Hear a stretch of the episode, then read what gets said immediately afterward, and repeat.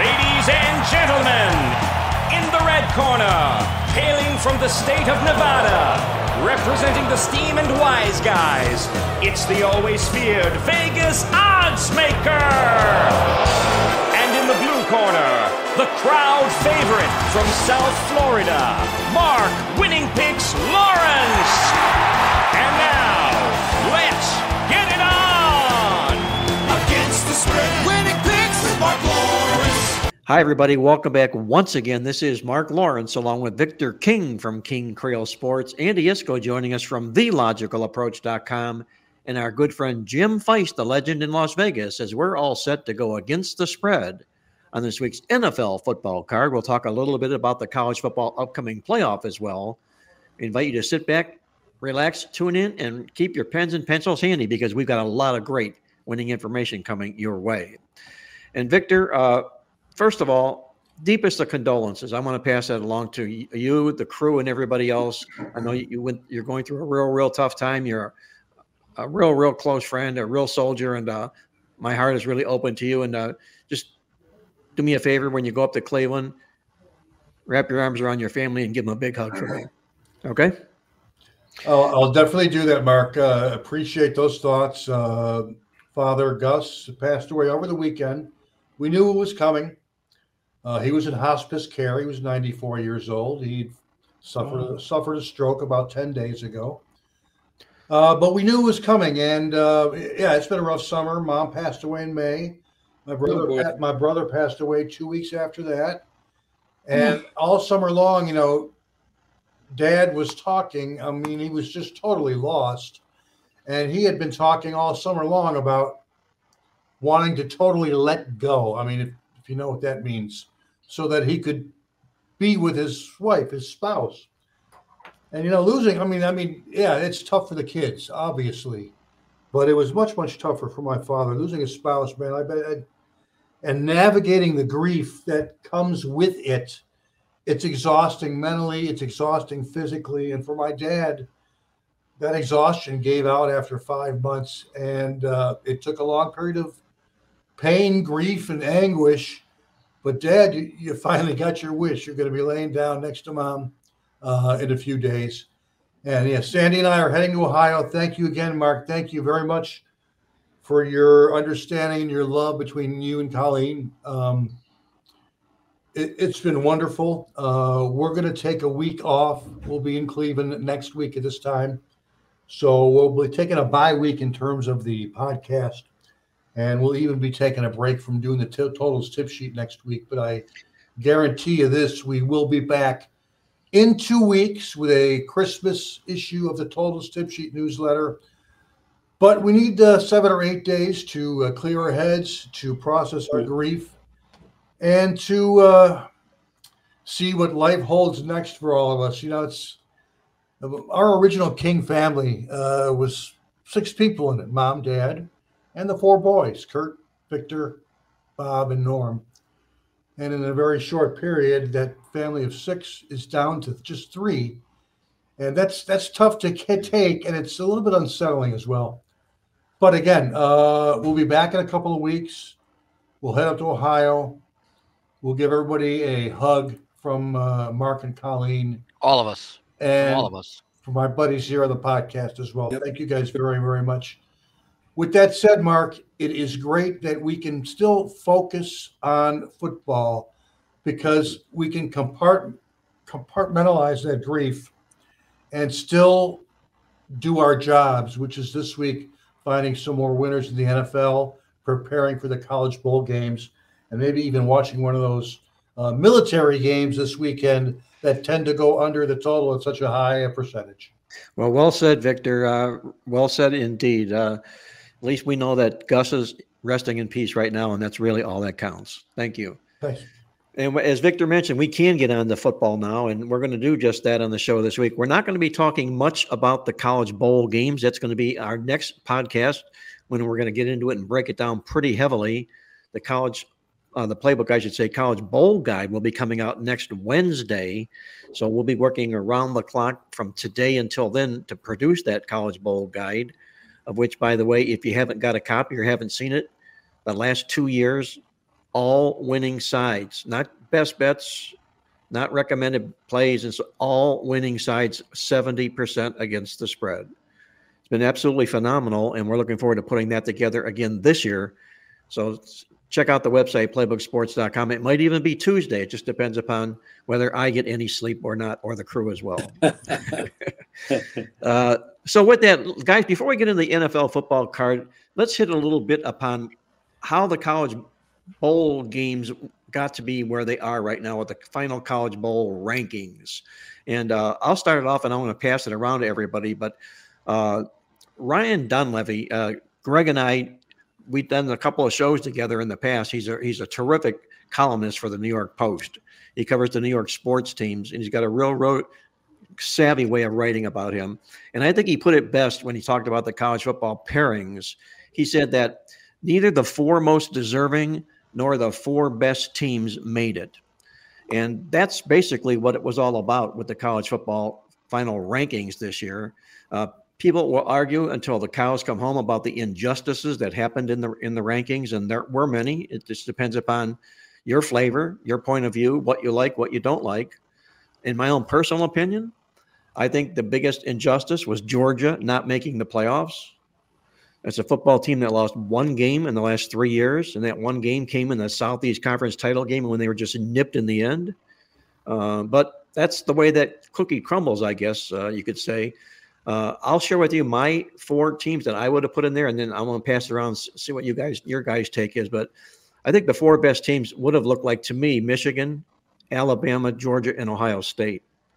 Uh, and the, if you take a look at the Las Vegas power rankings or ratings, we use Kenny White Sports, and Kenny does a great job. Kenny was an odds maker in Las Vegas for a long while, and they used uh, Las Vegas sports consultants for their lines, their opening lines, and so forth, and moving moving on. Well, he's doing the same thing right now with his Kenny Wade power ratings, and we put them in the Playbook football and basketball newsletters.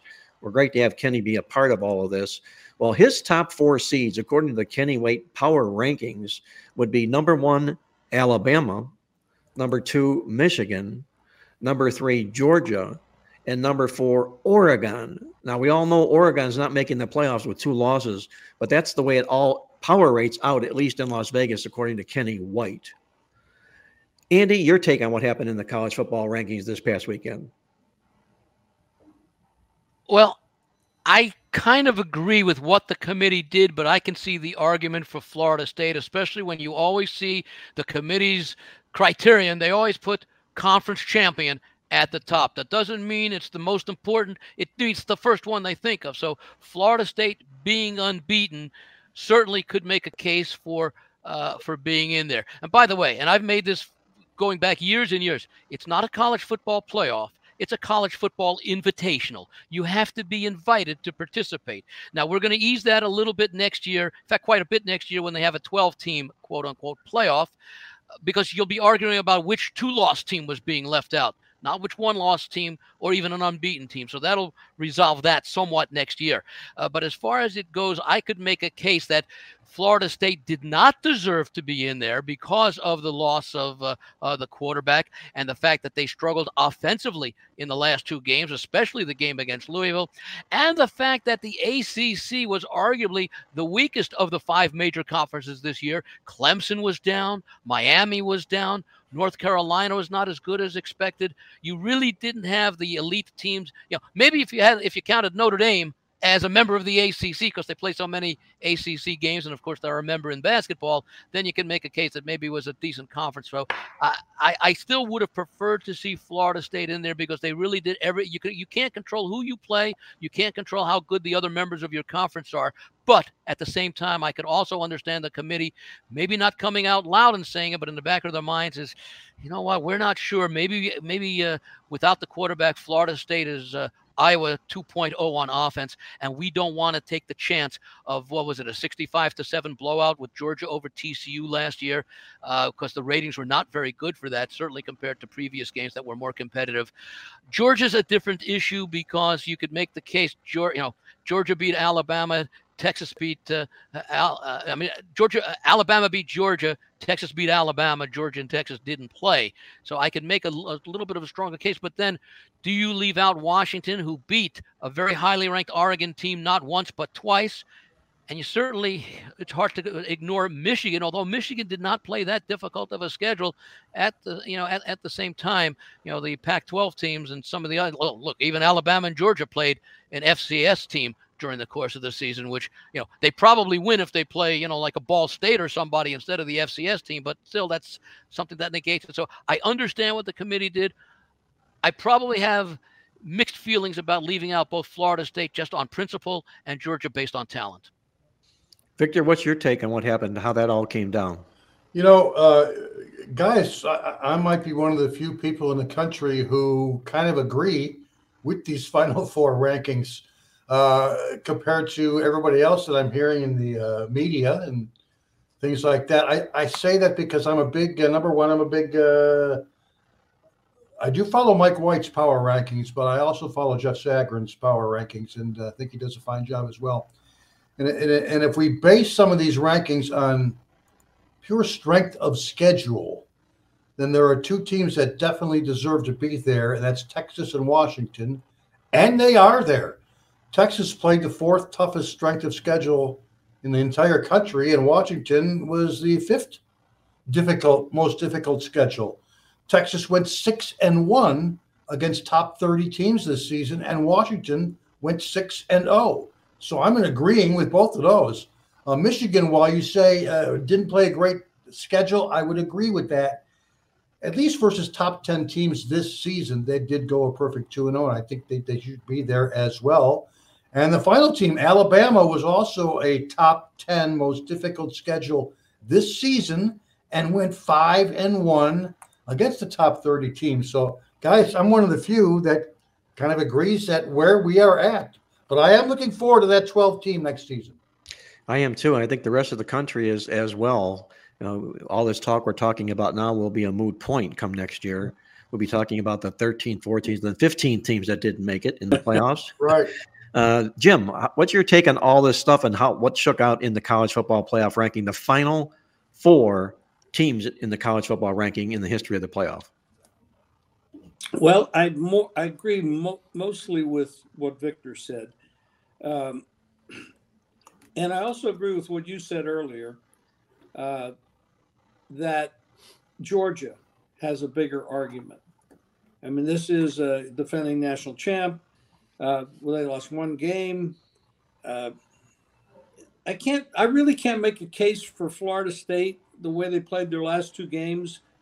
They played cream, cream puff uh, team in, in Louisville. They looked horrible in beating them. They, it, you know, if you're looking to have the best teams in, we're closer to that, to that now than if we were to put Florida State in there. And, and that's sort of where I got. Georgia, I think, has a, a damn good argument why they should be there. But I definitely think Washington and Texas and Michigan and Alabama deserve to be there. So it's the difficult situation where you're limited to four. And like Andy said, it's an invitational. You have to be invited. Well, good point. Um, good points, Jim, I, especially about the Florida State. Uh, if they're there in the Final Four, it rather dampens it in my eye. Not the fact that they were undefeated, just the fact of who they are. Uh, I don't think that they performed to the level of everybody else, especially when the quarterback went out the last two football games, and that was apparent. There's, they just completely disappeared statistically. Uh, so I think, we, uh, like Victor says, we did a pretty good job on who we've got playing in this college football playoff, and I know there'll be a lot of eyes all around the country watching that. And by, I by the way, Mark, yes. I just want to interject a couple of things. And this is a little bit of an aside.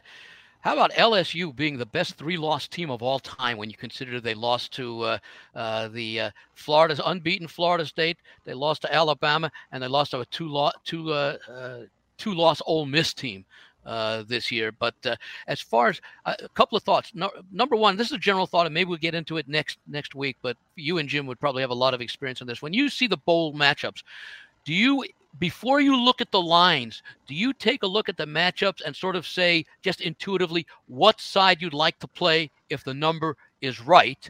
And then number two, and this applies to one of those bowl games, Georgia versus Florida State.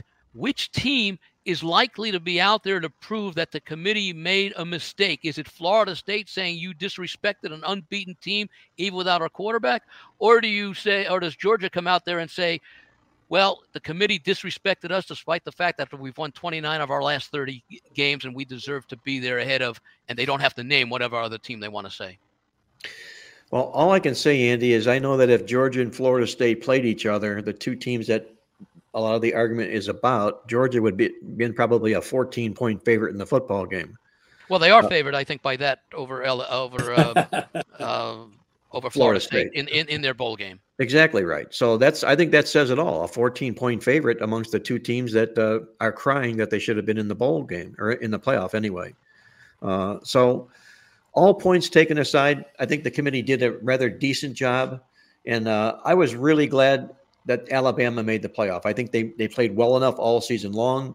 They won the games they needed to win. They had that Auburn miracle somewhere along the line. Everybody wins a game that perhaps they shouldn't have, and it ends up being an impetus and spurs them on and moves them forward, and it did that for Alabama in the Georgia football game. So we'll see what we've got. Uh, I think it's going to be a really, really good college football playoff here. And once again, a reminder, the Playbook College Bowl Guide, you want to order it now online at playbook sports dot com. You're tuned in to Mark Lawrence Against the Spread, the nation's most popular sports handicapping talk show. Let's move over, guys, to our N F L game of the week, one and only game of the week this week, because we're talking about only the N F L this football week. It's being brought to you by our good friends at you wager dot l v, where every Friday night it's minus one oh five juice. Every game you bet all weekend long, you lay only minus one oh five for the juice. Same-day payouts, check it all out online at you wager dot l v or give them a call toll-free at one eight hundred you wager. Victor, we're going to go into a pretty good-looking football game this weekend here. The Buffalo Bills, the Kansas City Chiefs. I think before the season began, if you took a straw poll amongst all the major rabid N F L football fans, these are probably the two teams that were most likely, I think, people would have voted on to be playing in the A F C Championship game. Now, it's not looking like it's not going to happen here, at least for Buffalo. They're coming in here as a six and six football team, and the Chiefs are reeling a bit themselves. But what do you see this going on in this football game between Buffalo and K C on Sunday? I haven't had a ton of time to look at this particular game, guys. Um, in the N F L, hey, we got to talk about last week. I mean, it was very, very exciting. For once in the N F L, we had multiple games in which there was like fifty or more combined points. Uh, nine and four was the over-under record last week as well. A lot of people are calling it the revenge of the overs. And in fact, it's the first two-week period this all season long in which there were more overs than unders. Nine and seven two weeks ago, nine and four last week. Overs are now eighteen and eleven in the last two weeks uh, in the N F L. Again, uh, bookended by seventy-six points in the Thursday night Dallas-Seattle game. And then the second highest scoring game was the Monday night game between Cincinnati and Jacksonville, a game that turned into a, basically a battle of uh, backup quarterbacks, but still very, very high scoring. The one more thing I want to mention before we get to this Buffalo-K C game is the fact that all three of the N F L primetime games last week went over. We've been talking about them as underlocks all season long. The worm might be starting to turn. But the Thursday night game, the Sunday night game, the Monday night game all went over. We'll see what happens once we get into this month of December. And, you know, prior to the show, Jim was talking about some of these low over-under lines this week in the N F L. Hell, we got two games that are in the range of thirty-one or less, Cleveland, Jacksonville, and, of course, the Thursday night game between the Patriots and the Steelers. We're in uncharted waters here in regards to these low over-under lines. Uh, obviously, the reason is the poor quarterbacking play, the fact that uh, defenses are still having a better year than offenses. But not only that, we're getting into December. Bad mm-hmm. weather in the Northeast. In fact, I was just looking at the N F L, one of the N F L weather websites, guys, and there are five outdoor games on Sunday in the one o'clock kickoffs. And weather is going to play a part in the outcome of that game in all five cases, where it's either really high extreme winds or nasty, nasty rain. in all five of the Sunday early kickoff outdoor games.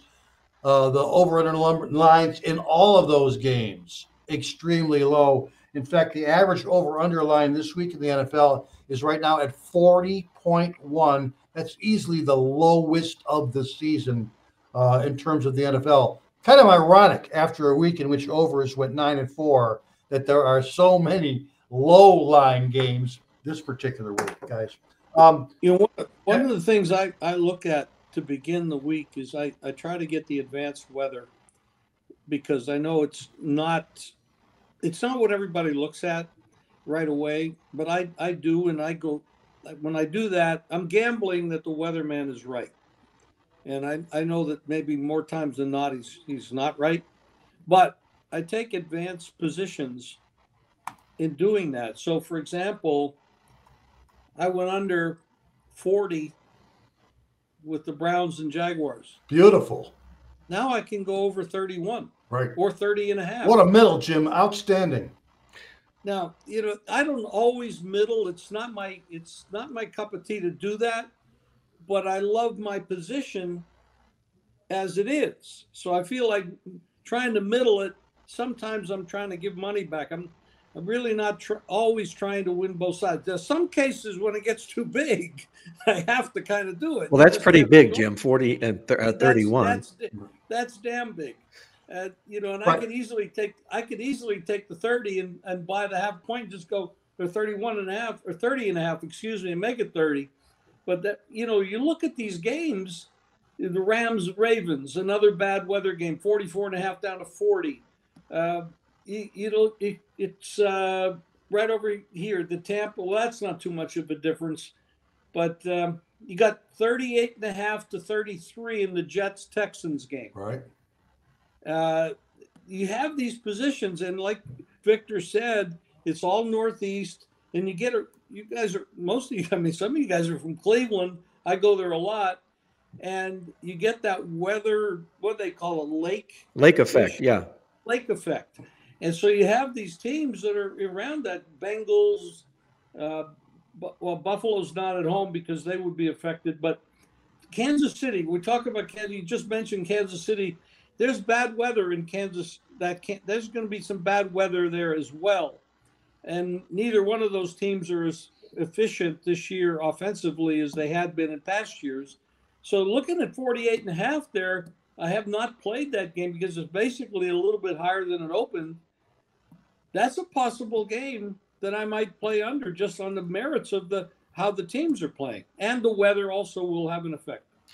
Well, Victor, how do you see this game shaking out from an over-under standpoint, the Bills and the Chiefs, on its merit? Great, great segue, Jim, as that is, of course, our N F L game of the week, Buffalo versus Kansas City. Of course, Buffalo coming in off a bye.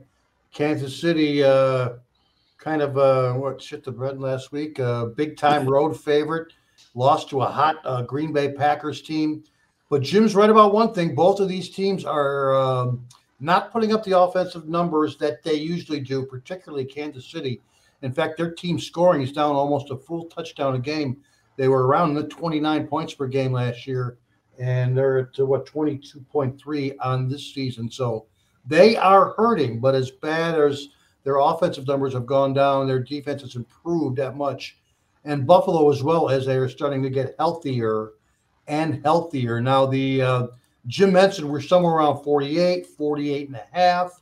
That would be the lowest over-under line in the last five meetings of this series, Buffalo versus K C. The last five games we've seen fifty-four, fifty-four, fifty-seven, fifty-five, and fifty-five. Wow. Those were the over-under lines in the last five between these two teams.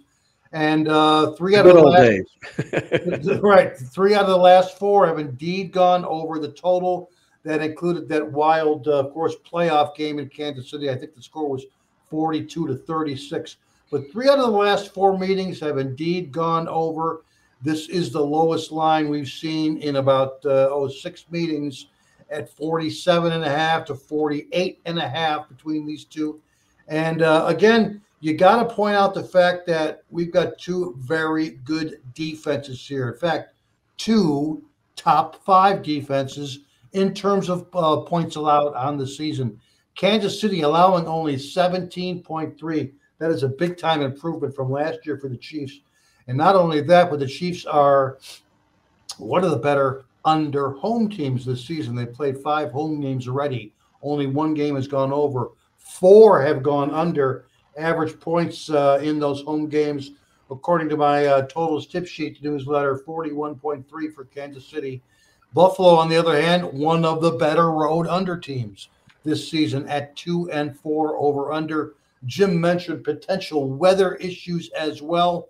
So uh, there, there is a couple overs I like. This is not one of them. I think there's value on the under. There's defensive improvement. This is not the Kansas City Chiefs offense of old. And the final factor is the fact that um, I mentioned this in the Totals tip sheet as well, with Buffalo being one of the teams coming in off their bye. I've got those numbers right. Yes. Here. Teams off their bye week this season have now gone five, eighteen, and one, five overs, eighteen unders, one tie. That's seventy-eight percent under the total. There were six teams who were off last week. So uh, we'll look to go low in Buffalo, Kansas City, who is one of those teams, again, that did not play uh, last week, Buffalo Bills. Victor going low in the Buffalo-Kansas City game for his side in the football contest. Andy, how do you see this game playing? You think it's going to play like an N F L playoff game, even though maybe Buffalo doesn't bring that credential to the table just yet? Or you think uh, this will be kind of a football game that both teams are struggling in? We don't know what's going to happen.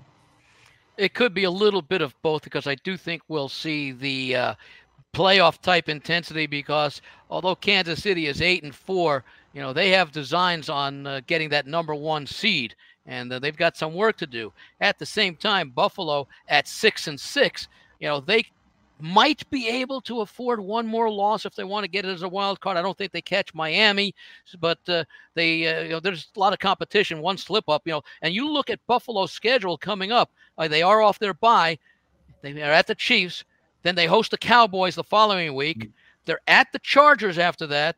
Then they have what should be a win at home against the Patriots, and then they end the season at Miami, and we don't know if Miami will be resting players because they have the number one, they have the uh, number, excuse me, they can't get the number one seed, so they know they'll be playing in the wild card round, or maybe they will be resting, maybe they will have to be playing players because they do have to play that following week, or versus uh, uh, being able to rest players because they don't need to have anything to play for. Uh, it's going to be tough for uh, Buffalo. My first look at this game was Buffalo, but I wanted to get at least plus three in the game, and that line's been moving the other way. I've seen it down to one and a half and two in some places wow. right now. Uh, but I, but the other thought I had also in looking at this game from a total standpoint, uh, I'm with the under uh, basically all the way. Victor mentioned most of the uh, of of the uh, of the salient points, including the scoring, which is down this year for both teams offensively and very solid defensively. Buffalo and Kansas City combined average uh, roughly fifty point two points per game, which is barely above the uh, the total for the contest. But when you look at what they're allowing defensively, which is what I like to look at more so than what they score, because the scoring average is, you know, you factor Dev, uh, you know, Miami seventy points in uh, against Denver in their scoring average for the season. It's going to be highly inflated by several points just because of that one game. When you look at defense, you know, you can't allow any less than zero. So you're going to have numbers that are a lot uh, more meaningful when you've got the kind of season numbers. eighteen point nine points per game for Buffalo, seventeen point three for Kansas City. That's thirty-six point something, okay? That's more than a full touchdown, almost two full touchdowns below this total. I've got to look under, especially given the importance of this game with playoff implications for both. I think both teams are going to try and control the football, limit the number of possessions in this game, and most importantly, look to avoid turnovers.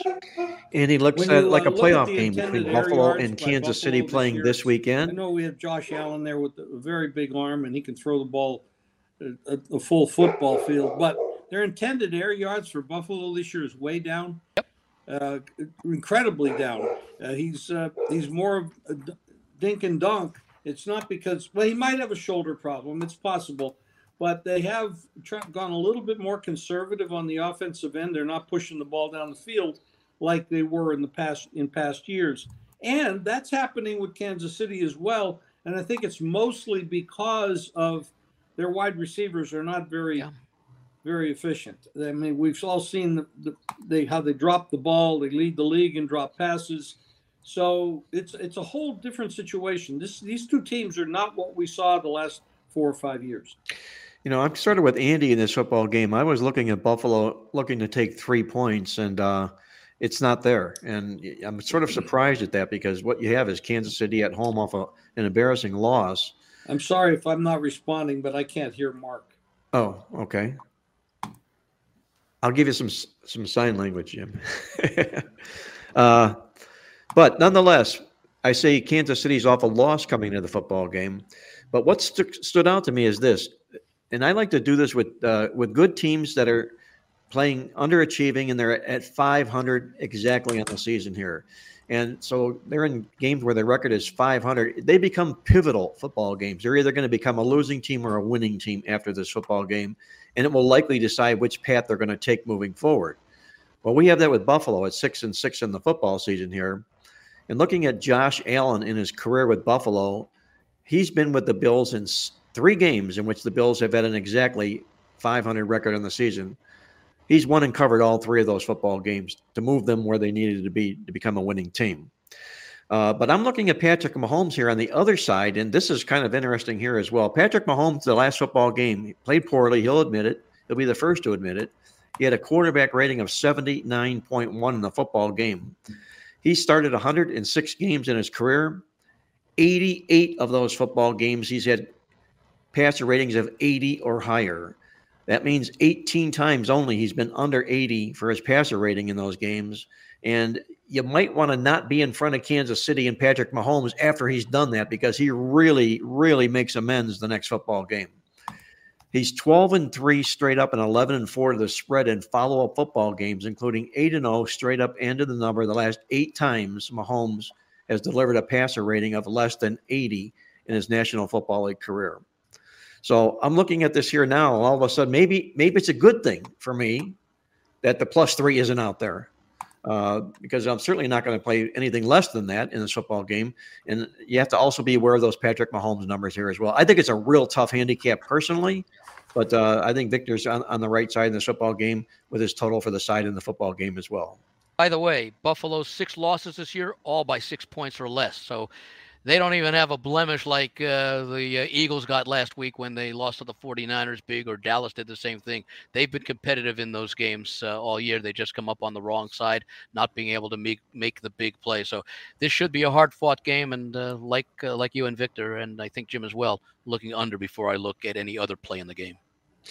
Okay, guys, uh, you're tuned in to Mark Lawrence Against the Spread, the nation's most popular sports handicapping talk show. And with that, we're going to preview Jim Feist's preview on the National Football League card this week, as he does each and every week. Greg, if you do us the honors, Jim Feist's preview on the N F L card this week. Good morning, everybody. Here it is, uh, Tuesday morning. We just watched um, the Bengals upset the Jaguars. That was a surprise. I don't think anyone expected Browning to uh, go thirty-two out of thirty-seven, which was absolutely an incredible performance. Obviously, this young man has more talent than uh, has been used over the years. He's been around the league for three or four years and hasn't played very much at all. But uh, hats off to their coaching staff getting him ready to do that. That was amazing. Um...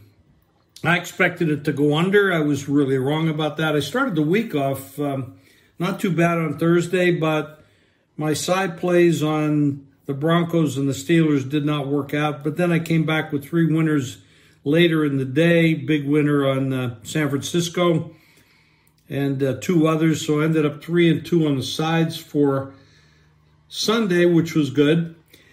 Now, on to this week. I'm pretty excited about this. Now, let me just say this right up front.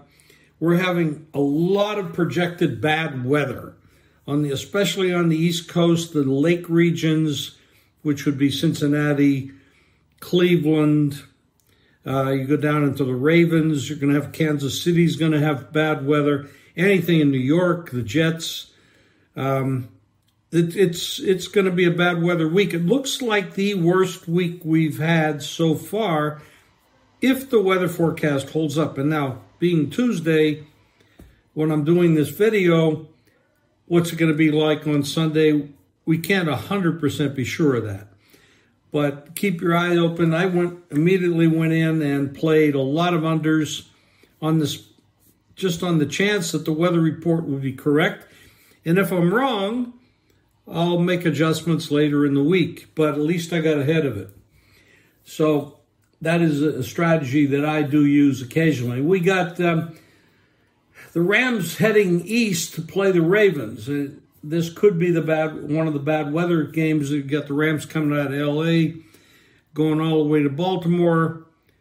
That's a long trip, early morning start. Rams are playing well, but they they are lacking in a lot of positions. Uh, the game opened eights down to seven, forty-four and a half down to forty-one or forty and a half. That's part partially due to the weather issues. A lot of money has come in on the unders.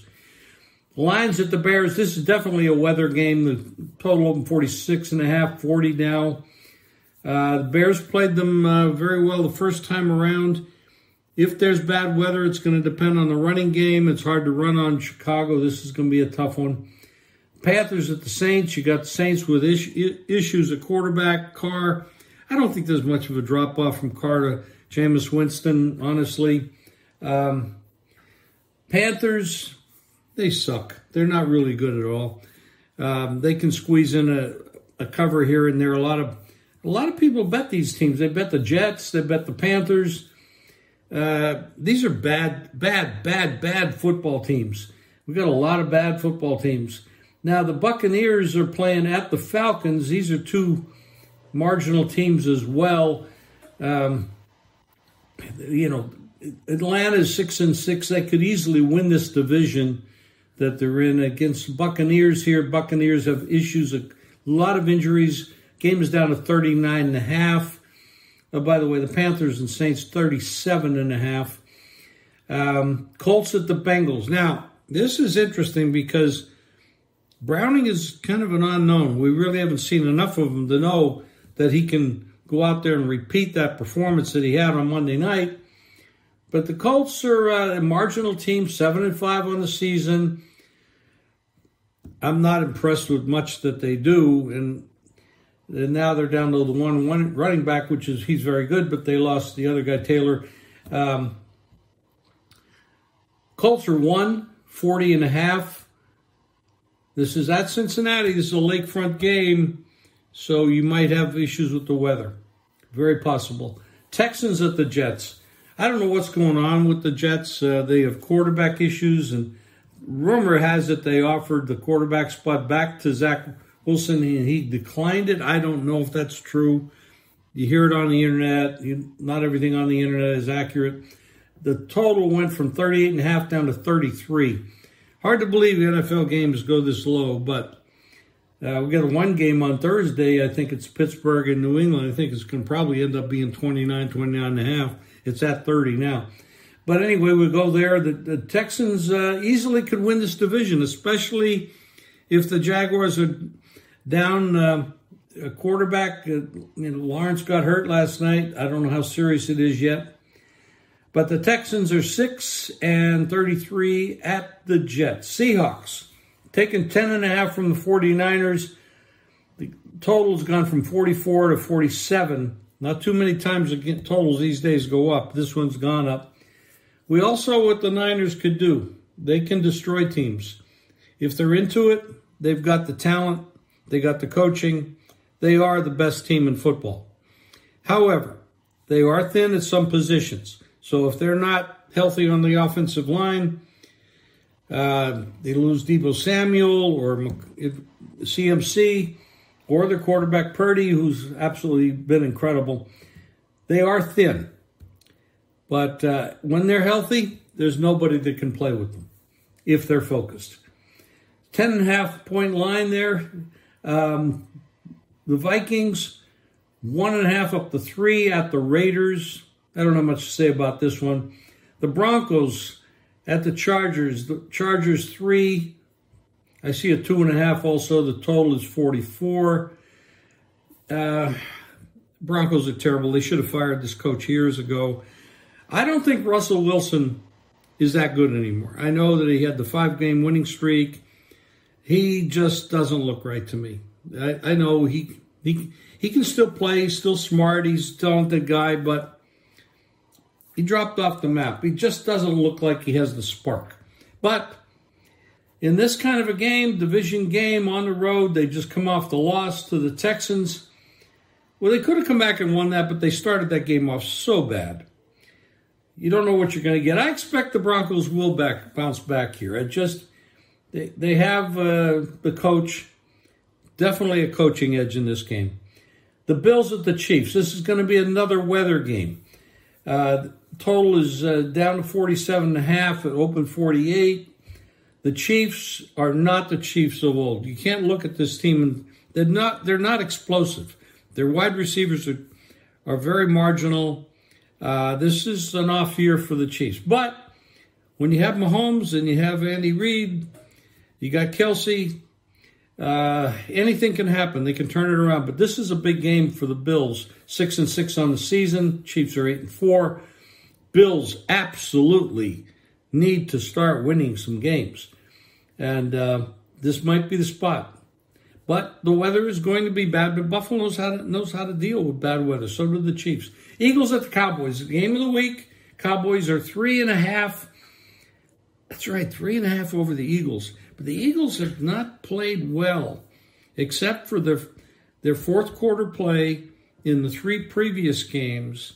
And then they started out pretty good against San Francisco in the first quarter, but the rest of the game they were horrible.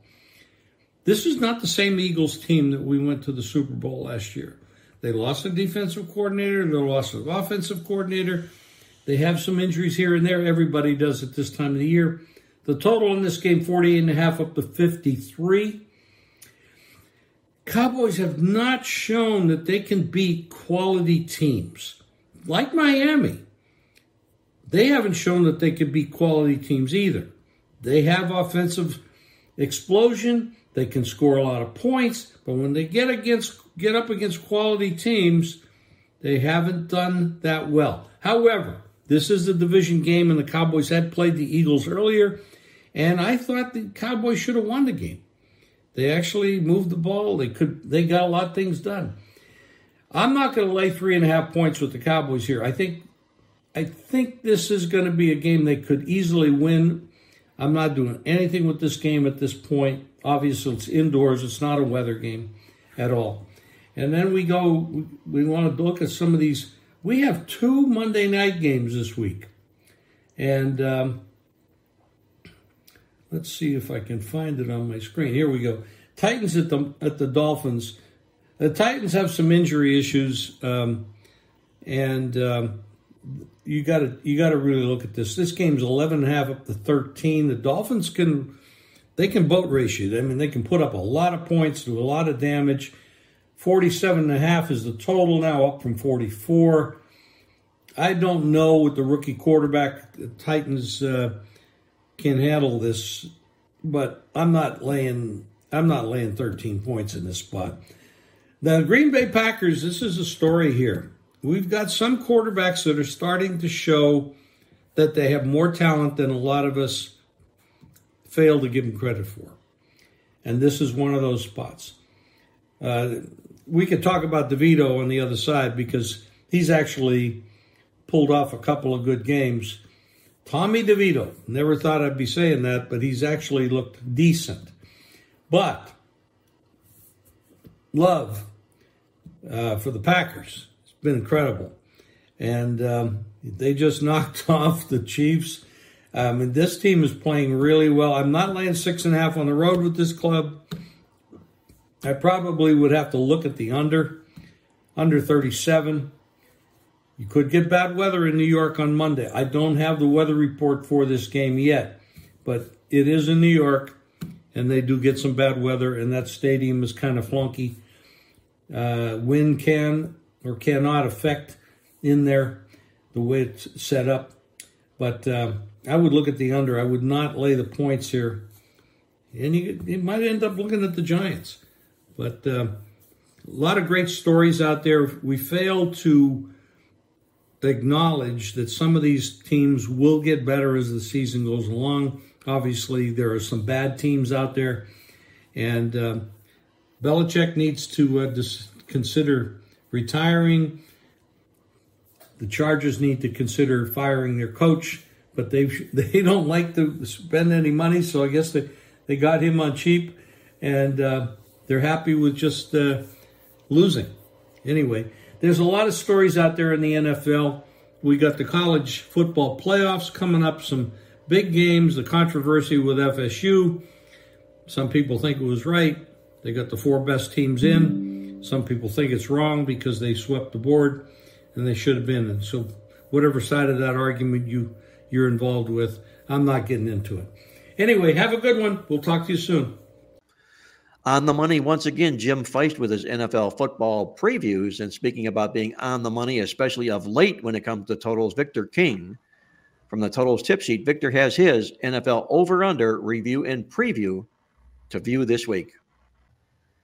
Hi again, everybody. It is Victor, the over-under guy for Mark Lawrence's playbook experts dot com. We've got a little bit of a week thirteen over-under review and a little bit of preview as we commence and head into the month of December.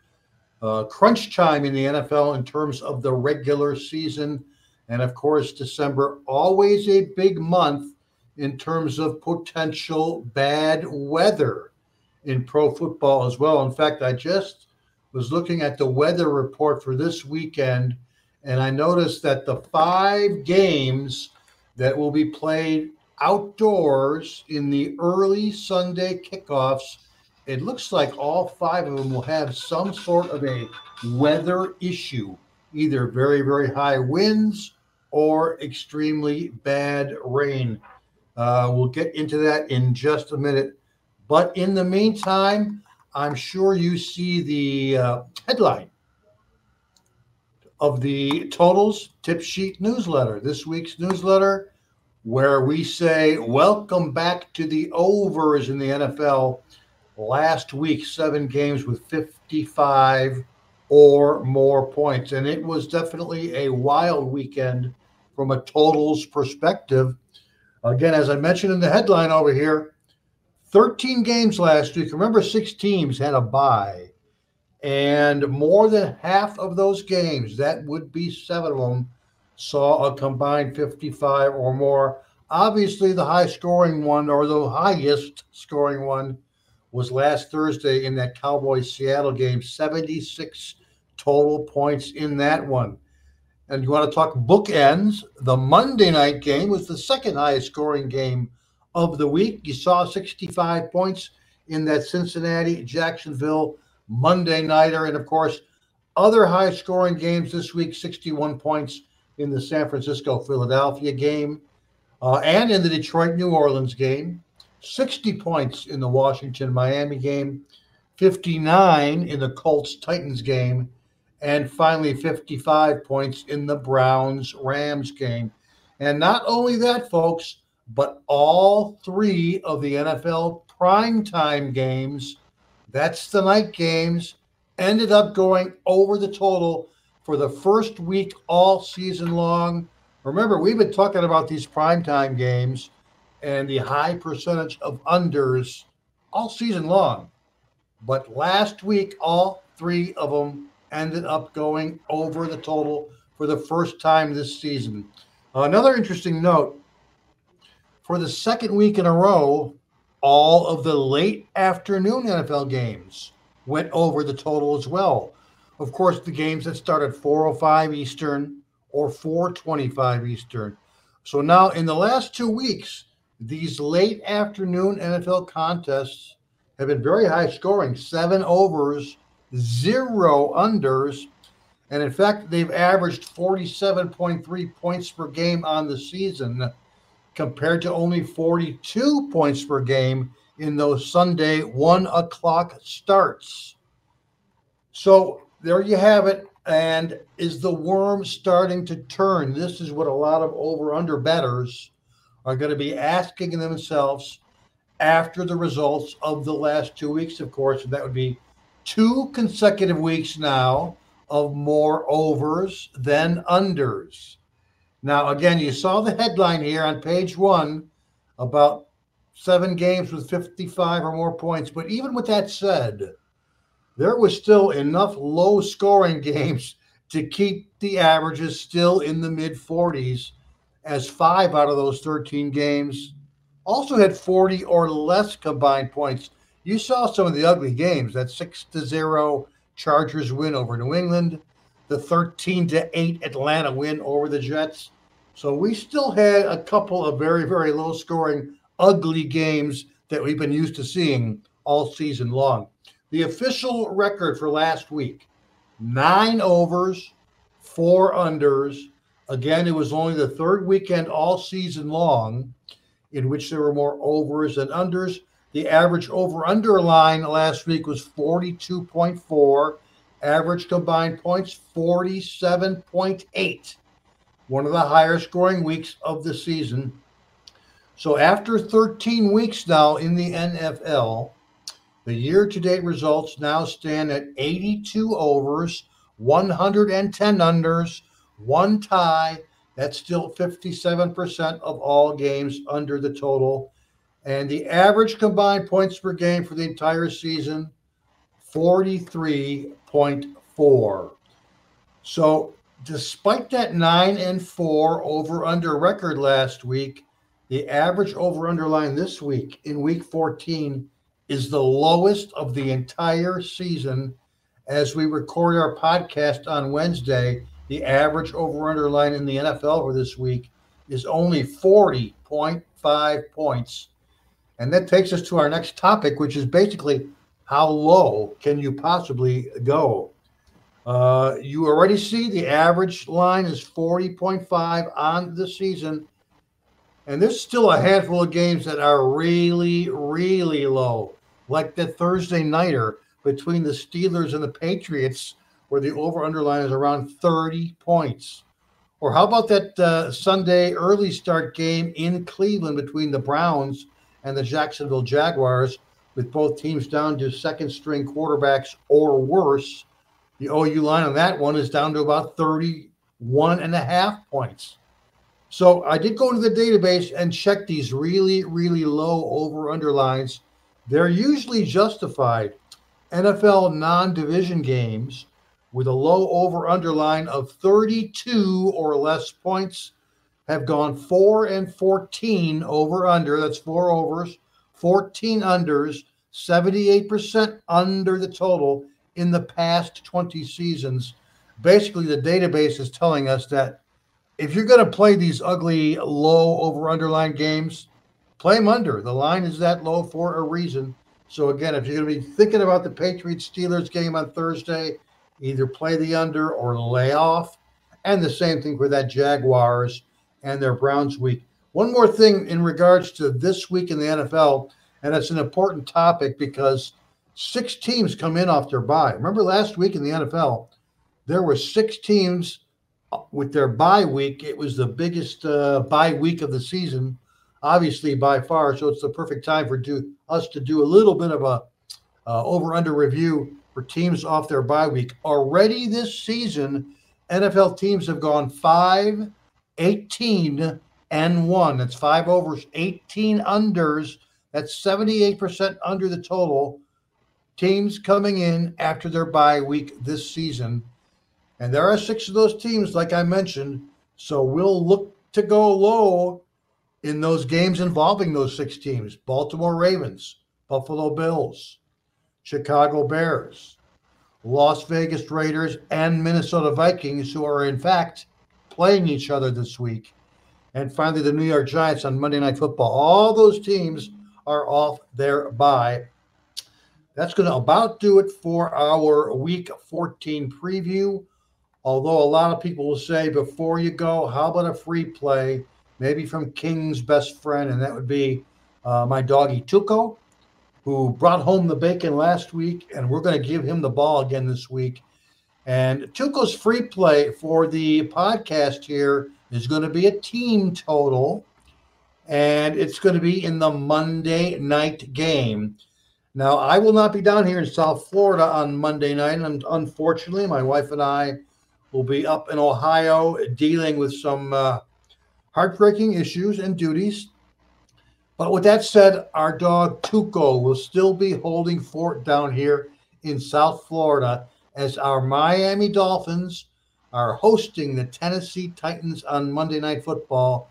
And Tuco's team total is for you to play the Dolphins to score over thirty and a half points in this game against the Titans. It's a big-time opportunity here on national T V to basically show the world how special this Dolphin track meet offense really is. Uh, it's a team down here that's got South Florida very, very excited. First time in a very, very long time. And again, Miami's one of only two teams in the N F L this season that are indeed averaging thirty-two or more points per game. And in fact, in their home games, the Dolphins are actually averaging, what, thirty-eight point eight. So you could add a touchdown to that thirty-two. The Dolphins are averaging thirty-nine points per game on their own at home this season.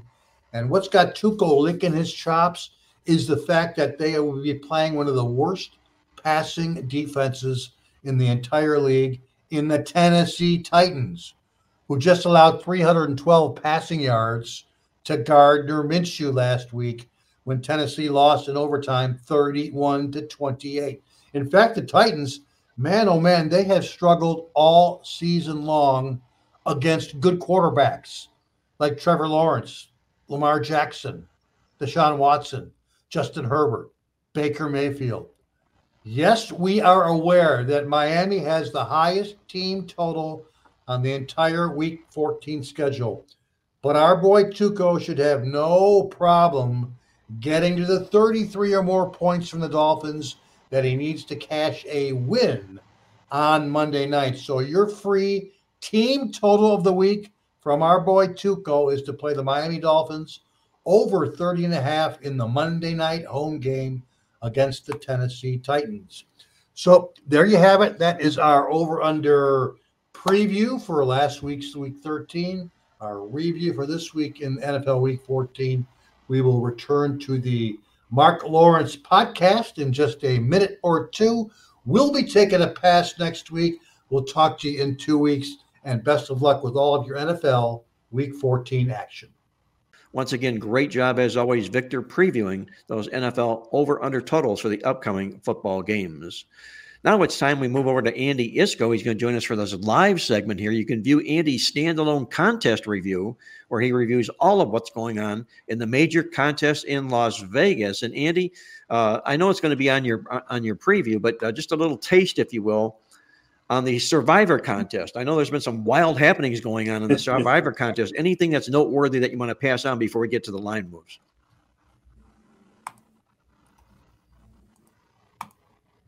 If I take a look at what happened last week, that pretty much sums it up. They were already down. ninety-nine percent of the entries had been eliminated prior to last week. They had nine thousand two hundred and uh, was it fifty-six uh, or seventy-four, something like that. Anyway, all but fifth, all but um, eighty were alive heading into last week. twenty-four of those eighty were on the Steelers, who lost to uh, Arizona, eliminated those entries. twenty-four lost Monday night with the Jaguars losing, uh, being upset to Cincinnati.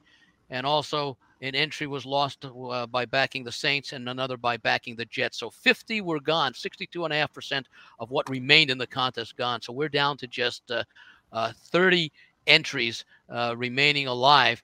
And, you know, the, the, the, we're thirteen weeks into the N F L season, fourteen weeks into the contest season because of the split week at Thanksgiving and another split week coming up at uh, Christmas. So five weeks left in the N F L season, six weeks left in the contest season. This is the fourth year of the contest. We've never had a contest uh, in those first uh, three previous years that did not go the entire way. We had multiple winners splitting the prize because they were a perfect initially uh, seventeen and oh and then twenty and oh the last two years. So we may not see that this year. And uh, that means that one person could very well uh, collect over nine million dollars. In fact, on the contest, I, I did indicate that with thirty entries left, If all thirty are eliminated at the same time or they all go perfect, each entry right now would be worth over three hundred thousand dollars. And I'm sure a lot of the folks with entries still available are considering all the possible implications of maybe selling a part of their share and guaranteeing some cold hard cash for their one thousand dollar entry fee. Hey, Andy, I had heard that uh, a good friend, uh, Paul Paulie Howard from V S I N, was one of the guys that was alive. Did you hear word of that? That he yeah. was alive? He was still one of the people that were alive in the Survivor? I had heard, I, I, yeah, I had heard that, and of course, Paulie has a nice reputation of uh, uh, of doing well in his con- as does his partner, uh, Miss Mo- Mitch, Mitch Moss, right. who uh, I believe won one of the station's Last Man Standing con- con- contests. Uh, I don't know, maybe it's been eight or ten years ago now, but uh, it's a very uh, winning any of the, those contests. You know, it's you know winning and placing highly in like the Westgate contest or the Circa Millions contest is a nice accomplishment because it shows you've been really consistent over the course of a season to hit those sixty-five, sixty-eight, seventy percent that are required to win. In the Survivor contest, you got to be perfect. Yeah, it's kind of tough when you got to be perfect, but when there's nine million dollars in the line, I think you're going to really be focused. I know one thing, nine million dollars in the line, you would not have found me using the New York Jets as a Survivor play. I sure hope that was not the only remaining entry of that contestant. Well, Andy, how about the N F L line movements this week, uh, as you saw from the uh, Superbook, uh, from Jay Cornegie Superbook? Uh, anything that's interesting we should know about with the line moves this week in the N F L? Well, Jim touched upon it, and you and he touched upon it, and Victor as well, with the totals going down largely in these East Coast games. So I'll concentrate more on the sides, although I will take a look at the Thursday night game, which uh, probably some people will have been able to listen to this podcast before the Thursday night. Uh, the advanced line last Tuesday, the uh, twenty-eighth of November, had uh, the Steelers six-point home favorites, and the total was thirty-five. And initially, before the games even uh, were taken off the board on Sunday, that total was bet down against the Patriots from thirty-five to thirty-three and a half. After Sunday's action, uh, when the Patriots uh, lost in that exciting six nothing game to uh, uh, to uh, the Chargers, and by the way, it was two field goals, not a touchdown and a missed extra point, although it could have easily just as well have been three safeties. But nonetheless, the reposted line was thirty-two and a half. It went down as low as twenty-nine and a half, bet back up briefly to thirty, and back down now to twenty-nine and a half. And you know, normally you'd be saying, at what point will some of the uh, the contrarians get in and play the over? And maybe it takes a twenty-seven and a half or a twenty-eight, because I don't see any rush to the windows uh, to playing over the twenty-nine and a half, except for that brief movement uh, up to uh, thirty. So that's been, you know, a historical line move, although I don't recall the exact year of the game, but I remember there was a playoff game. I want to say it may have been the Giants and the forty-niners. I know the forty-niners were involved, and it was raining all week before the playoff game. I don't remember if it was a divisional round or an N F C championship. And that game closed at, I think, twenty-nine or twenty-nine and a half, and the game featured like sixty-something points. So uh, just because it's a lot. Now, of course, not as much attention was played back paid back then to the f- effect of wind. It was mostly the soggy field conditions that played into the drop of the line. And of course, this week, as was discussed earlier, wind is going to be a major factor in some of these totals drops. But looking at some of the more interesting line moves, uh, the Lions are at the Bears. The advanced line had the Lions five and a half point road favorites. It dropped down to five. And of course, Chicago had their bye last week. Uh, despite the fact that the Lions won in uh, New Orleans this past week, and yeah, they had a big lead early, twenty-one nothing, and they still held on for a thirty-three twenty-eight win. The reposted line was moved downwards to four and a half. This again, despite the fact that the Bears didn't play. The line went down as low as three, and currently it's three and a half on the Lions, but that's somewhat, to me, an unusual uh, line move. Just to give a little perspective on the Jacksonville uh, Cleveland game, where, of course, when the advanced line was posted uh, a week ago Tuesday, uh, the uh, Uh, Jaguars had not lost, uh, uh, had lost, had not lost Lawrence, of course, because they played Monday night, and we knew that the Browns' situation was going to be sort of a revolving quarterback thing with Watson gone for the season. Although I don't think at that time we knew that Joe Flacco would start and play decently in the game. The advanced line had the Jags three-point favorites, and after the Browns played on Sunday uh, and lost at the um, uh, at the Rams in a game that was more competitive than the final score indicates, with the Rams getting a couple of touchdowns in the uh, fourth quarter. Uh, the line was reposted with Jacksonville a three-point favorite, bet down to two and a half initially, and the game was then taken off the board pending Monday night's outcome. The game was taken down on Monday. Uh, once we saw Lawrence get injured and his question status was very questionable at the time, still pretty much is questionable for this week, the reposted line on Monday morning switched around to uh, Cleveland being a two and a half point home favorite over the Jaguars. That has since been up to three.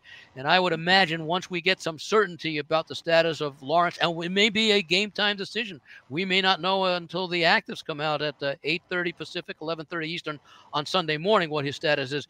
Wouldn't be surprised some from late movement on that game, depending upon what the official status of uh, Lawrence is expected to uh, uh, to be. Uh, looking at uh, some of the other line moves, uh, the Minnesota Vikings have attracted some attention in their game against the Raiders this week. Now, the advanced line had the Vikings one-point road favorites, total of forty-one, which was bet down to forty and a half. Both teams were coming off buys this week. So when the line was reposted, even though it was taken off uh, uh, because of the Sunday games, the Vikings were two-and-a-half-point road favorites. So the uh, bettors thought that the one was too, uh, the sportsbooks thought that the one was too low, even though there was no movement. Uh, it has since gone up to the Vikings three-point uh, road favorites. Total stayed where it uh, ended before being taken down at forty and a half. forty-niners and Seattle game had an interesting line move. The advanced line had the forty-niners eleven-point home favorites against Seattle. Remember, just two weeks ago on Thanksgiving night uh, at Seattle, the forty-niners controlled that game. Dominated pretty much one thirty-one to thirteen in that contest, leading twenty-four to three at halftime in that game. Yet the early money came in uh, as a ten and a half, dropped it down to ten and a half. This was before the forty-niners totally blew out the uh, Eagles this past week. So the line was reposted up to twelve and a half, and yet the early money still came in on Seattle. So that line is now back down to ten and a half, where the early bidders had put it before the game was uh, taken off the uh, board. Uh, Kansas City hosting Buffalo. The advanced line had the Chiefs three. Uh, the uh, line was reposted at three, and then it came off as a result of Kansas City's uh, game against Green Bay, which they lost outright at home, despite some controversy at the end of the game regarding uh, penalties called and uncalled. And interesting enough, despite that fact that they lost, the line actually opened below three and has remained there. It opened and remains at two and a half at uh, virtually all Uh, books. Uh, the Eagles, another interesting game because we saw we've seen a, a movement over a key number. Uh, Eagles hosting the Cowboys. It's a revenge game for Dallas, who lost a few weeks ago to the uh, uh, the Philadelphia Eagles up in Philly. The early line have the Cowboys open at two and a half, at two, bet up to two and a half before it came off the board on Sunday. It then opened with the Cowboys three-point home favorite, which was a reasonable number, and yet the early money has come in and pushed it up to three and a half. Of course, it's, I'll talk about that one a little bit later, as that's an important game for both teams, especially the Cowboys, if they have designs on catching the Eagles, which is possible in the N F C East, and of course for the Eagles, who want to complete the series sweep and pick up a game on San Francisco uh, for the overall seed, where uh, they currently have a one-game lead. But, of course, with the loss last week to San Francisco, they lose the uh, uh, tiebreakers. Another move that's worth interesting, the final move I'll talk about, Miami, a twelve and a half point advance favorite. Now, there are two Monday night games this week. Uh, they both start, I believe, at five fifteen, which is kind of odd as opposed to the early season doubleheader, which staggered the starts and makes an awful lot more sense. Uh, nonetheless, the uh, Packers hosting the Tennessee Titans, the advanced line, which did not move, had the Dolphins twelve and a half point uh, home favorites. And after last week's results, especially uh, Miami's uh, easy win over Washington, they opened up at thirteen, was actually bet up to fourteen before dropping down to thirteen and a half. And I would imagine that if you like Washington, uh, excuse me, if you like Tennessee, you might want to hold off, because I would expect the late movement uh, to be on uh, uh, Miami back up to fourteen, since it's already hit there. So then a question of how long it will last before uh, some of the big money comes in and takes the fourteen with Washington. The, I'm sorry, go ahead. Eddie, what, what you what you were saying earlier about uh, the Browns and Jaguars, we looked at that game and we talked a little bit about earlier about the weather there. That might be the worst of the weather games we've seen in the past, where at the Browns Stadium, the wind can come in there and just play havoc with the throwing the ball. Both of these teams are probably going to uh, spend a lot of time trying to run the ball. Uh, the Bears and Lions, it's the same situation, and um, they're, they're going to have a difficult time throwing the ball. So you're going to see a lot of running in these games. It may be even hard to kick field goals because of the wind gusts in, in uh, both of these stadiums. So there's going to be a lot of scoring problems if the weather is accurate, which we're all assuming it is at this point. Those games, uh, why the lines have moved the way they are, even without any real further information on injuries. Yeah, that's a good point. I'm glad you brought it up, Jim, because that is one total I should have covered. The advanced line had the total at thirty-eight. After Sunday's games, it was reposted at thirty-eight and a half. And, of course, this is before the Monday night game and before we knew anything about the weather. And yet, after it was posted to thirty-eight and a half, it was immediately bet down to thirty-six before they took it off prior to Monday's game when they reposted it on Tuesday. And remember, I mentioned with the injury to Lawrence, the favorite switched from uh, the Jaguars two and a half to the Browns two and a half. The total also, it had been taken off at thirty-six. It was reposted at thirty-two and a half, and it's gone down a couple of points since then. Good line yeah. updates from Andy Isco. What's going on in the National Football League this week? You're tuned in to Mark Lawrence Against the Spread, the nation's most popular sports handicapping talk show. And with that, let's bring in our producer, Greg DePalma, for our roundtable discussion. Greg, love talking with you, love fielding your questions, and if you will, fire away. All right, guys. Looking forward to uh, this weekly segment. Uh, especially since Mark and I won't be talking college football this week. We're going to take a week off on the Arles Football Network and talk some N F L for the rest of the season, some bowls, and, of course, the playoffs a little bit later on. Uh, I, I did want to uh, start off, first of all, by uh, I, I know the big story came out of that Green Bay-Kansas City game on Sunday night being the officiating.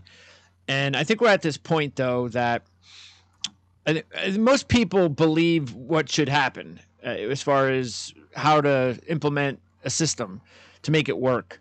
Um, it's just a matter of whether they're going to do it or not. And um, what do you, what did you guys think about how the officiating went down? Because it all started with the bad call, uh, the missed call on Mahomes. And I got to say this, and I know Mahomes didn't do it on this particular play, but he's like the the one that I think is the most um, guilty of all the quarterbacks, that when they run out of bounds, he does a good job of flopping.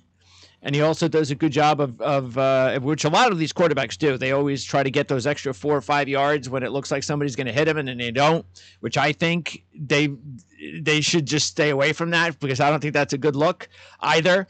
Um, but anyway, w- what do you guys think about how the, the game overall went? Do you think it was, hey, you know what? Chiefs got robbed, Packers got robbed. It was a, that's the way it went, and uh, this is just how we have to live with the N F L today in officiating. Well, that was one of the most blatant missed calls of the National Football League this year. Which one? I, I know, right? Which one? Yeah, which one? Uh, when he when he had his head in the noose and looked like he was going to break his neck, and no penalty was called. I think it's absolutely time for the National Football League to have a head referee, whether it's I don't know who the guys are that uh, are the commentators for the refs about reviewing a, a play and whether they think it'll stand or whether it won't stand. But I think they ought to designate a few of those guys to be the eyes in the sky and have the ability to overturn plays on the field that are judgment calls, because there were some blatant judgment calls that were made last week. And uh, if you'd have had that, you'd have had those a, a good handful of those turned around. For many I, I, years, for, for, ahead, for many years, Mark, the N F L sort of ignored gambling and said, oh, that, you know, they just, it, it's like it didn't exist. Now the N F L is making a fortune from gambling. Uh, Roger Goodell was here in Las Vegas yesterday and promoting the Super Bowl and everything. And it's, it's all changed. It turned around. And, but I don't think they've, they've been accountable for their actions or inactions in, in some of these cases. And, We're we're talking about investments. Like we talked a couple of weeks ago when Burrow was hurt and they didn't announce it, and nobody, you know, so sizable bets. And I mean, a sizable bet for one person is not a sizable bet for another person. I understand, but everything is relative to that person's bankroll, and they're not acting as if. I mean, this is like investing in stocks or bonds or anything. You're, you're dealing with people's money, and. You know, I can't say the N F L makes plenty of money that they can spend a little bit more money trying to a, get full-time officials, training, accountability, the people that overturn things that are blatantly wrong. Now, I'm not saying being an official is easy, because these guys are running around with three hundred fifty pound men. You can't even see what's going on because of the bodies and everything. And you make humans being make mistakes anyway. But the accountability factor for the N F L, and maybe it's all sports, you know, just picking on the N F L right now, but uh, it has to, it has to improve. Well, Victor, let me ask you this. Uh, with regard to the comment that I made, they're employing instant replay and they're not using it. They're not utilizing it uh, to, to, to its full efficiency. What's your, what's your take on that, Victor, about the National Football League being able to overrule calls in the field that were judgment calls? You're muted, Victor.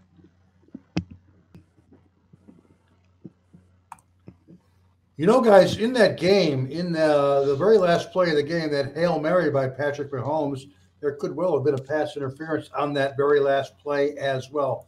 So you bring up very, very good points. And, uh, you know, obviously there are no easy, there's no clear-cut solution. Uh, the idea about making officials full-time league employees makes a lot of sense. Further tweaking the instant replay system.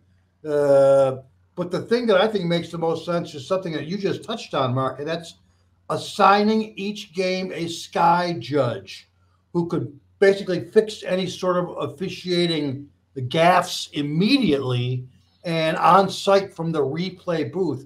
We've got that new eye in the sky camera. Let's utilize it. And let's bring in an eye-in-the-sky type uh, judge. Yeah, like a marshal on an airplane. He has authority, exactly. Don't they have that in the X F L? I believe they do. The X F L actually used and, and uses that technology the way that the N F L should. There you go. Right. Yeah. So my, my thoughts, my thoughts, Mark, sort of revolve around what everybody has said. I'm not sure that the answer is full-time referees, only because the calls we're talking about happen so quickly. I don't know that you can train anyone to respond that quickly, especially when there's judgment involved. So I think the solution either involves that eye in the sky, or you have someone, for example, in New York, let's say an official in New York who's watching these games, or you have several of them because they're going on simultaneously. And if there's a questionable call, they buzz into the game and say, this play should be reviewed, or at the very least, you have uh, a coach's challenge Uh, that would have to be used. Maybe you expand the extra challenge to challenge either a penalty call that was made and shouldn't have been, or vice versa. And Jim brought up the point about the N F L's history of sort of like exi- gambling not existing. It becomes even more and more important for the league not to have any perception that there's anything going wrong with these officials. We've all said for decades, officials have more to do with the control of these games because they can arbitrarily throw penalty flags whenever they want, or not throw them when perhaps they should be. Now, the thoughts about the game on uh, uh, on, on, on uh, Monday night with the uh, Uh, I'm sorry, on Sunday night with the uh, uh, the missed calls. Number one, the call on Mahomes was certainly one that if they were able to review it, I think, well, they did take a look. They, they showed it for the replay, but not from an official reviewable point. It would have been reviewed. Maybe, maybe it would have been reversed. Now, maybe what happened, and again, here's the conspiracy theory, maybe the failure to call the uh, uh, the obvious pass interference on the next one was a makeup call because the officials realized they shouldn't have made that call against the uh, guy who hit Mahomes. I don't want to say that was the case because, but then again, it was such an obvious play that how could it have been missed? Okay, there's where a challenge comes in, or the eye in the sky, or the official in New York would say, hey, we better take a close look. We don't have to take a close look at it. We take a look at one replay and the see, we see that the guy was mugged and the penalty should have been called. And finally, the one in the end zone, the Hail Mary pass is a lot more difficult because you've got, you know, seven, eight players all battling for the football. There's going to be some jostling. And uh, but wasn't that a, an obvious shove? Yes, Andy? yes, it it was, as he was trying to push him out of the way to get to the football as, as much as much in that situation. So that's a little bit more questionable. And maybe I'd also like to perhaps see a rule where if you have pass interference on the in the end zone on a play like that, or, or on any play that if it occurs in the end zone, you don't put it on the one-yard line. Maybe you put it on the five-yard line. You know, the one thing that I'm a little bit nervous about with this potential move, and, and I think that's where they would go as far as the eye in the sky so, and so forth, is that the N F L has frowned upon making the officials look bad. And I just wonder, even in the most obvious situations, if we're just waiting, because what, what it would mean is we would all be sitting there and waiting, well, we've got about twenty-five, thirty seconds, and if he doesn't buzz in and he doesn't change this, and I just get the feeling that they probably wouldn't change it very often. Because, again, I mean, we had the same thing with the pass interference uh, penalties, and uh, that was supposed to change, and that was supposed to upgrade, and it never did. Why? Because even though we saw something and we said, come on, that's pass interference. All right, well, they're obviously going to change it, right? They never did. Why didn't they? Because they didn't want the officials to look bad. So I don't know. That's the thing. If they're going to do this, they have to do it right. They have to stop with this nonsense about making the officials look bad. Uh, and, and and until they get that done, I, I, I have to admit, and, and I'm one hundred percent on this, I honestly believe that the, the, the, the sport might be better if we never even had instant replay, meaning – let's just get this thing over with and let's just play the games. And you know what? You got to deal with it. You got to deal with it. The reason being is because I, the one thing I can't stand, and we talked about this a few weeks ago in the college football game with the, the, the kid from Iowa returning the touchdown. And then five, five minutes later, they're returning the call. I just think it takes away from the instant impact of fans just getting excited about stuff. And then they get it taken away from them. And it's just, I just kind of wish, because they're not perfect about it, and not even close to being perfect about it, that we just didn't even have replay. But unfortunately, the cat's out of the bag, and that's the way it's always going to be. So. Well, if you do away without replay, Greg, then you're probably going to do away with uh, overturning plays, correct? Oh, absolutely. And I'm not saying it's going to happen. I know it never will happen. Like, like I, that's why I said the cat's out of the bag. It's it's never going to return wonder, to the I way it was. I wonder what things would look like if you had no officials. Yeah. Like a pickup basketball game, you call it like on a yourself. Lon- yeah, yeah. A, a woman's lingerie game. Yeah. I'll, t- I'll tell you what, the N F L shouldn't be ca- shouldn't be concerned about it makes the officials look bad. They're human, and if yep. they make a mistake, it should be corrected. You don't yes. just live with the mistake. Now, maybe one of the things, and this goes back again, where I said, well, I'm not so sure that you want to have full-time officials. Well, maybe you do, but maybe you want a mandatory retirement age, let's say fifty years old, when their skills start to diminish, their eyesight goes down, yeah. their reactions are quicker.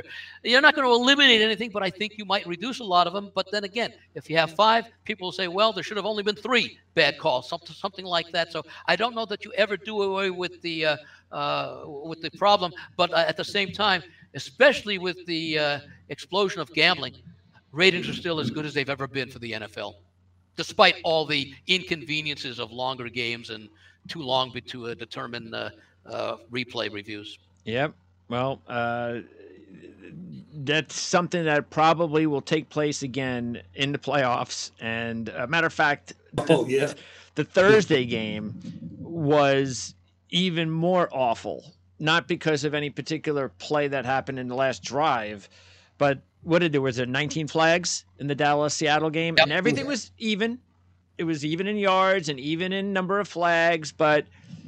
I mean, Seattle had to score three times, I believe, in that one drive because they had penalty and then another penalty. And then they had, so, I mean, that's another thing that has to stop is that the thing that I think fans hate the most is that some of these officials believe that they have to make a call because that's what they're told. And it's in, it's, it's the letter of the law and I got to live by it. And, and, what it should be, and you guys are just mentioning, well, maybe we shouldn't have officials at all. But I think what officiating should be is just call it if it's really, really bad. And you have to also put the human factor in it. Try to put the human factor in it. Try to understand what's going on in the game. Don't call, like, for instance, they had this um, in the, I think, wh- which game was it? I believe it was the Liberty game. I'm not sure. I'm, you guys probably didn't see it, but a guy uh, had a fifty-yard touchdown pass, and the kid made a great play, and he goes down the sidelines, and he's just about to cross the line for the touchdown, and one of his uh, uh, other receivers clips the dude, the defensive back, at the goal line when the guy is crossing the goal line. It's obvious that the guy scores a touchdown, and the clip means nothing on the play, but he calls the clip, puts the ball back, you know, fifteen, twenty yards. They scored anyway. But the point is, is you have to understand the moment and understand why you're calling a penalty and when you should call penalties. And I know you guys also brought up holding and things of that nature. That's exactly my point. You don't know, I don't think you have to change the rule and say, okay, do this or do that. But just let the officials know. Just don't call things that are ticky-tack. Because when you start calling ticky-tack stuff, then that's really where I think drives fans uh, crazy the most. It's called it liberalize. Goes. It's called liberalizing the rules, and we talked about it last week. You can call holding on every play, and the same thing with pass interference. You call ninety percent of the time they call it on the defender. He's being jostled by the offensive guy trying to get better position as well. Now, I know they have it in baseball. There's a website that tracks all the performances of Major League Baseball umpires behind the plate. I have to believe somewhere there are websites that track the performance of officials and officiating crews. And when they point out the number of mistakes, and the media starts covering all the mistakes that are being made, that are being charted, and so you've got the visual evidence there, maybe that'll push a little bit more pressure on the N F L to say, hey, we have a problem with the officiating, that it's about time we need to address it. You know, I was going to say, it, it goes hand in hand with uh, one of the old uh, maxims in boxing. And uh, a boxing referee is good only because you never even knew he was in the ring while the fight was going on. He doesn't take over the, uh, the fight, the, the control of the tempo of the fight. He's there, but he's not there. He's not the person that the people paid to come and see. National Football League, the fans didn't come to see these referees throw these flags or not make these calls. So they have to be a little bit more invisible if that's possible. And what they also need to do is be accountable after the games. And especially, obviously, look, if they if they become full-time officials, I think that's a no-brainer. But do we really have to wait for them to become full-time officials for them to be interviewed after the game? I mean, it's just, why not? Why aren't they interviewed after the game? The N B A at least has, what is that, that two-minute uh, report that they put out every day where they take a look at the officials and questionable calls, like, for example, the uh, timeout in uh, the game last night between the, uh, the Suns and the Lakers. Maybe uh, the other sports would do well to, again, as you say, Greg, be more accountable. We all, we all understand that you're not going to get perfection, but don't make it sound like you are getting perfection. Admit the mistakes, they'll be forgotten. And, you know, it's kind of like, you know, the, the crime is never the thing that gets someone in trouble. It's the cover-up. Don't cover up. If you just come out and make and uh, admit that the officials made mistakes, two days later it's forgotten about for the most part. That N B A report, Andy, they call it the Tim Donahue report is what they do. Uh-oh. All right, Greg. I'm and by sorry. the way, if they if if they do interview them and they know they're going to be interviewed after the game, maybe they don't call as many uh, yep. penalties. They don't want to be in that situation. Um, and and I segue that to the Dallas uh, team in the game, because obviously that was a really exciting game, the Dallas-Seattle game. Um, and uh, Dallas now takes on Philly, as we know. Uh, so I want your opinion on the game, because if Dallas wins, and the uh, favorite of uh, in this series, I believe, is one and covered five straight. So there's a lot of trends siding with Dallas. So let's say Dallas wins this football game. Then we're going to have a tie in the N F C East. So then my question is, uh, first of all, I mean, obviously, you don't have to pick Dallas to win the game and Philly, I mean, and Dallas to win the division, of course. But what do you think? Who who ends up winning the N F C East? Jim? Well, Dallas has not shown any of us that they can beat a good team. They they can beat bad teams, and they can beat them by a lot of points, but That's they a have great not point, played too. well against quality clubs. They haven't like beat the a winning team yet. Well, they did last week technically, because Seattle was six and five. So, but they, they haven't beaten a really good team though. Yes. Yeah. So I I don't know. It's uh. So you're taking the Eagles. Philadelphia looks exhausted. I mean, they've gone through a pretty rough stretch where they played poorly the first three quarters. And they won the games in the fourth quarter. And then last week that didn't happen. They played a little bit better in the first quarter, and the rest of the game was it was a shit show. San Francisco just annihilated them. But San Francisco can do that to anybody if they're healthy. And that's why I've always believed from the beginning of the year that they're the best team in the N F L if they're healthy. But they're not deep. If they lose their offensive lineman, Williams, Trent Williams, or the Debo Samuel, or You know, it, it's just a different team. They got to stay healthy to be as dominant as they are. Now, Greg, you mentioned the point that uh, Dallas win uh, over Philly ties them with the division, but I think the Eagles still have the advantage because after this game, Dallas has the much tougher, tougher schedules, so the Eagles likely win.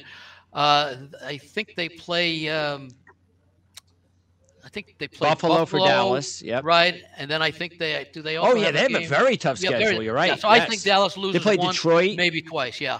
Yeah. At, Buff e at Buffalo and at Miami on consecutive weeks right. for Dallas. And then Detroit. This, and then Detroit, right? Yep. And the Eagles play two games against the Giants. There you go. So stretch. I think yeah. uh, I think we're all in agreement. The Eagles have the, dri the they're in the driver's seat. Yep. Yeah. And they haven't this, even played. So the game basically, on this is. this is an absolute must for Dallas just yes, to have a chance. Yep. If they would lose this game and, and with that schedule and plugged in, they're gonna they're gonna have to. Philadelphia is gonna get that division. Right. And, it'll be nothing nothing but road games basically for Dallas in the playoffs, right? And, and this is if, from the, if they lose this game, yeah. Yep. And this is from the Playbook uh, Guide. Uh, the Cowboys are now twenty-three and three against the spread as a division favorite of more than two. And they're three and oh in that spot this year already. twenty-three and three. So, and I was surprised that that line went up. Maybe maybe you're explaining it. Maybe, Mark, everybody knows about it, and that's why the line went from two and a half to three to three and a half, favoring the Cowboys. But I think also a lot of it has to be, A, the the great – both teams have, have need because Philadelphia is uh, you know needs to keep that lead on San Francisco. And, of course, Dallas has an opportunity to catch the Eagles. But the Eagles are coming off of those tough games, you know, where they played uh, – Uh, what was it, Buffalo, Kansas City. They played Dallas the first time before their bye week. Those are very taxing games. And as, as Jim pointed out, you know, the three games that uh, Philadelphia has been involved in prior to the San Francisco game were all very close games decided in the fourth quarter. And I think that might be the reason, although I am surprised that uh, those who wanted to play uh, uh, Philadelphia didn't grab the plus three and let it go up to three and a half, and maybe they're thinking the more money will still come in on Dallas. Let me ask you guys this question. What what do you think is a more important uh, a more important element in the handicap? Looking at a team that, uh, for the reasons to come to play a game like you just discussed about Dallas and the importance and what it means to Dallas, Philadelphia can, of the two teams, afford a loss more than Dallas? Or the egg factor. Philadelphia just got totally embarrassed and totally egged in their last football game. Do teams like that, who dress up as underdogs in division game, tend to stand up and come back? Or is the Dallas situation a more critical factor? Well, I think I think you look at it from different perspectives. Like, for example, you take the Patriots, who can't score a point. Those guys are prop on that team. You know, they're, they're all professional athletes. They're all getting paid pretty decent money.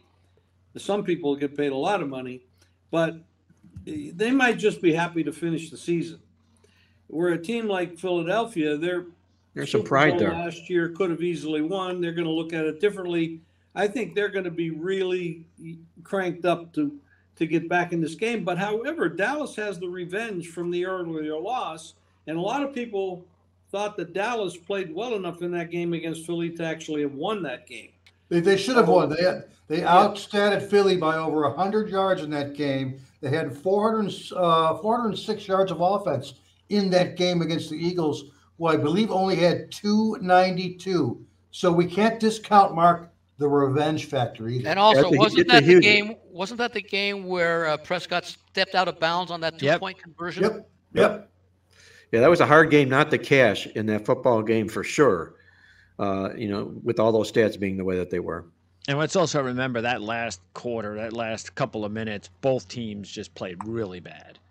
I mean, both teams were trying to give the game away, making mistakes. It was, it wasn't a very good ending. It was an exciting game, but uh, I think both of those teams could have definitely played a lot better. Okay, so I'm going to ask you a harder question then. Who wins the N F C South? Because Atlanta is as the one-game lead, and they're taking on Tampa Bay.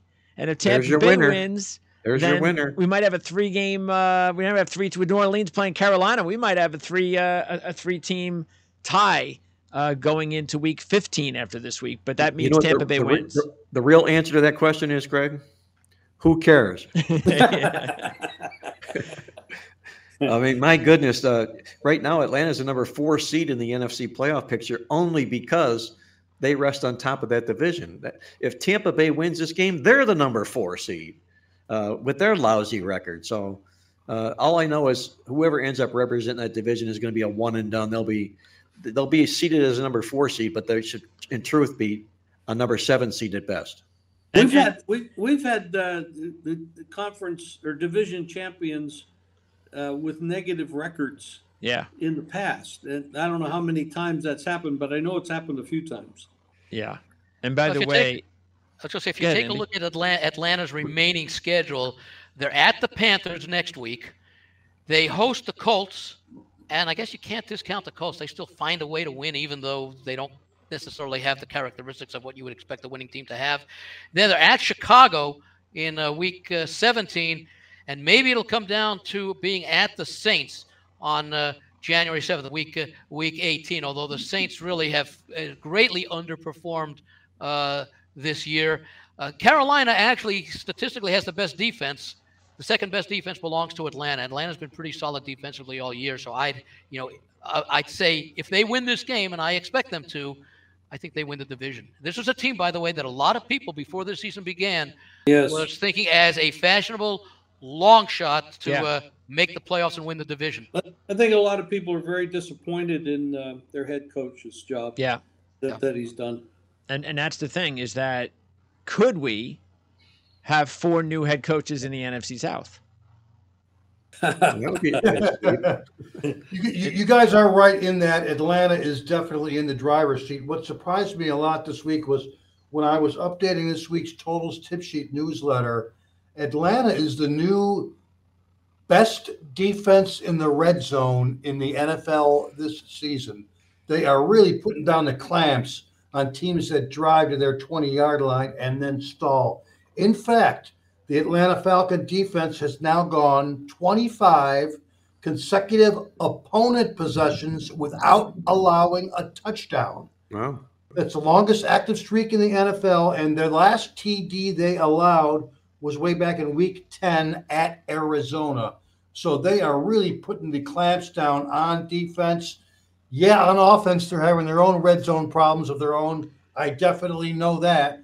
But uh, they got the personnel, they've got the uh, uh, weapons on offense, and they got what we look for in the second half of the season, and that's a very, very good defense. To answer your question, Greg, uh, I do a, a show each week uh, down to uh, uh, Baton Rouge, and I threw out this possibility that maybe Brian Kelly, with the success he's had at L S U, gets the Saints jobs next year, and then I was informed but he'd have to take a huge pay cut. Yeah, yeah. and but but absolutely, because I don't, I I can't look. I, I think if Atlanta makes the playoffs, I think Arthur Smith gets another year. Yep. But Bowles has got to go. I think everybody knows that, and I think Dennis Allen has to go. I mean, I yeah, think we've definitely. He's been proven once again he's not a head coach. No, both guys have Dennis to go. Allen's not done a good job at all. Yeah.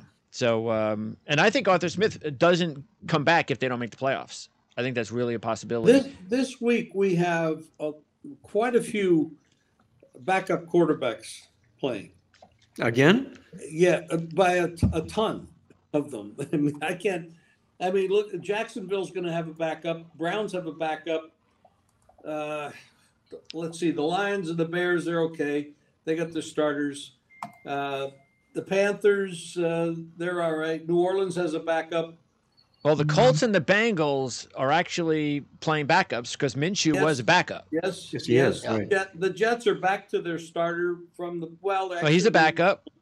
Aaron Rodgers was actually the starter. He was the starter. Yep, he's a backup. Um, Vikings. Yep, backup. Backup. Backup. Dobbs. Yep. Yep. Yep. Versus uh, backup versus rookie. Uh, this is a this is a mess.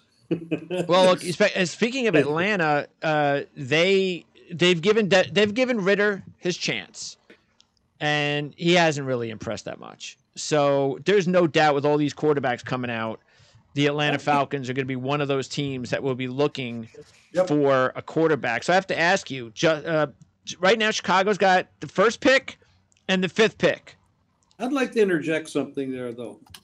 Um, We we blame the quarterback because he's got the ball and he's out there making the decisions, and those decisions have to be made in one or two seconds to hit a second and third read and all that stuff. But I wonder how bad their quarterback training and mentoring is, because some of these players are starting to look a little bit better. But a couple of weeks ago, when Pittsburgh changed their offensive coordinator, and I mentioned on the show that Pickens had never thrown the ball inside. He was always asked to throw the ball out in the perimeter, and his arm is, you know, marginally okay, but he's not great. Then he started throwing the ball inside. They started moving the ball. They had over four hundred yards that next game. So I'm wondering how much blame we're putting on the quarterback. Is, is that really warranted? Like, for example, you look at Love up at Kansas, up at uh, Green Bay. I mean, this kid sat for four years, and everybody said they thought it was crazy to draft him. Why'd they do that? They pissed off Aaron Rodgers, et cetera, et cetera. This kid can't play. Started the season off, he looked terrible. Now he looks like a world beater. And you got this kid up in uh, Cincinnati who sat on the bench for four years. Greg, you mentioned that earlier. I mean, what he did last week, thirty-two out of thirty-seven for three hundred fifty-four yards. I mean, who the hell can do that? He looked like Brock I mean, Purdy is who he looked like. Yes, he is. And he God. wasn't even, he wasn't, he was somebody a couple of years ago that nobody wanted. He was, he was basically just, hey, come on, we need a, we need somebody to come into camp. Well, let's bring him in as a backup in case something happens to Burrow. It wasn't like Cincinnati had this grand idea that this is going to be a guy that we're going to really turn to if Burrow gets hurt. That just shows you how wrong the whole system is. Is a guy I, like I that? Think, I think we're putting too much emphasis on the quarterback's ability or inability, yep, and not enough on the coaching that they're getting. We know there's bad coaches. We don't know those people as well as we know the players because they're out on the field in front of us every day. But I think there's a lot of bad coaches and people in positions. Like you mentioned Dennis Allen. He should not be a head coach. It definitely not. So the people under him are all affected by his poor decision-making and coaching. I mean, how do we know the offensive and defensive coordinators for every team is actually any good? I mean, Aaron Rodgers goes to the Jets. He demands they bring in this receiver. He demands they bring in this running back. And he brand, demands they bring in Hackett. And we know Hackett isn't one of the best offensive coordinators in the business. So he's there mentoring Zach Wilson and, and Boyle. And I mean, they've got to be affected by this bad coaching. Yep, absolutely. Also two, two things. Number one, the offensive line also, sometimes they are co- more concerned about uh, opening holes for the running backs and not quite as concerned as protecting the quarterback after two or three seconds. That's an issue. And the other thing is with the um, the quarterbacks, the lack of time that they have in, in preseason now to uh, develop, which goes along with that. And I think, Jim, you brought it up with uh, with, with Pittsburgh, for example. You don't tailor a system. You don't tailor. A, you don't make a quarterback fit your system. You make a system fit your quarterback. And that's Good what point, happened, man. And that's exactly what happened to, say, Zach Wilson. Everything was tailored for Aaron Rodgers. And as soon as he got hurt, they didn't have a backup plan. Yep. They, they didn't expect that this was going to happen, and they should have. And that's their, again, coaching mistake. That's something that they should have been prepared for. And, and um, and uh, yeah, so speak. And by the way, so speaking of uh, of Browning, Um, and, and even quarterbacks like that, you're talking about Love. What's what, what's the factor there? Well, Browning's twenty-seven, and Love, he's had time to understand the game and not be rushed into. And I think that maybe also is a, a big uh, uh, part of that, Jim, is that they just don't give these kids enough time anymore, and they need time to develop, not yeah, just they coaching, th- they but throw them time. To the wolves. You're right. Yeah. Right. And then they're just thrown from system to system and coach to coach, and it's just I mean, totally the, unfair. The, Cle- the Cleveland Browns, I think, with with the Flacco starting, I think he's the twenty-first or twenty-second starting quarterback in just the last few years for that team. And other teams have had one or two yeah. or three people. I yeah. mean, how do you? There's no possibility of having efficiency and putting it. It just doesn't work. What is? Jordan Love's what, the third quarterback that the Packers have had since what, nineteen ninety-one, nineteen ninety-two? And and and we'll probably be saying that in ten years. Wow. Yeah, you're right. That yeah. so you know that's that's smart uh, management. Um, so I was going to say, so Chicago has the first pick and they got the fifth pick, so they're in great shape. And right now, of course, Fields is the quarterback. So what would you do? Would you keep Fields? Trade the pick, maybe move down a couple of slots, grab Marvin Harrison, and now you've got more draft capital, Fields, Marvin Harrison, or do you trade Justin Fields and take quarterback? I don't think Justin Fields gets you all that much for in a trade here, per, honestly, Greg. Uh, they traded up to get him, but he's been deeply disappointing. He's showing that he doesn't have – he can't read a defense is what his problem is. And they're going to absolutely make a move for a quarterback in this draft here with the first round pick they have. Uh, they will trade Fields, but yep. I don't think they're going to get anything with an, anything close to being able to nab Marvin Harrison as well Uh, it'd be a coup if they could, but I just don't see that happening. But what would you do? Would you give? And again, this just goes by the exactly what we were just talking about. Is shouldn't Fields be given more time? Because let's remember, they have a terrible offensive line. The coaching has been very inexperienced. It's not a very good, uh, talented group on offense. And are we putting everything to blame on Fields and not saying, hey, what happens if we bring in Marvin Harrison? What happens if we use these draft picks to surround him with better talent? Maybe that should be the way that we should go. I that's agree great, with you, Greg. That's a great because, point.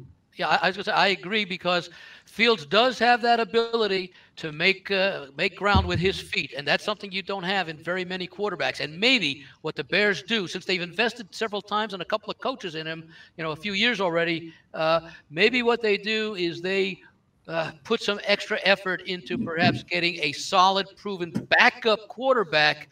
If they're, it's almost like what New Orleans does with Taysom Hill and. Uh, Uh, and Derek Carr, is that uh, when there are plays that call for someone who might be a better athlete in certain aspects than others, you know, certainly more mobile quarterback than Carr, they bring in Hill, and he often gets to be big plays. And maybe because of the value of Fields' running ability, I think they should keep him and maybe address getting a capable backup who's who's basically a much more mobile passing, a much more effective passing quarterback. You're going to see a lot of Fields uh, to the end of the season because they're going to want to, one, show him off, and two, figure right. out whether or not he can evaluate really him.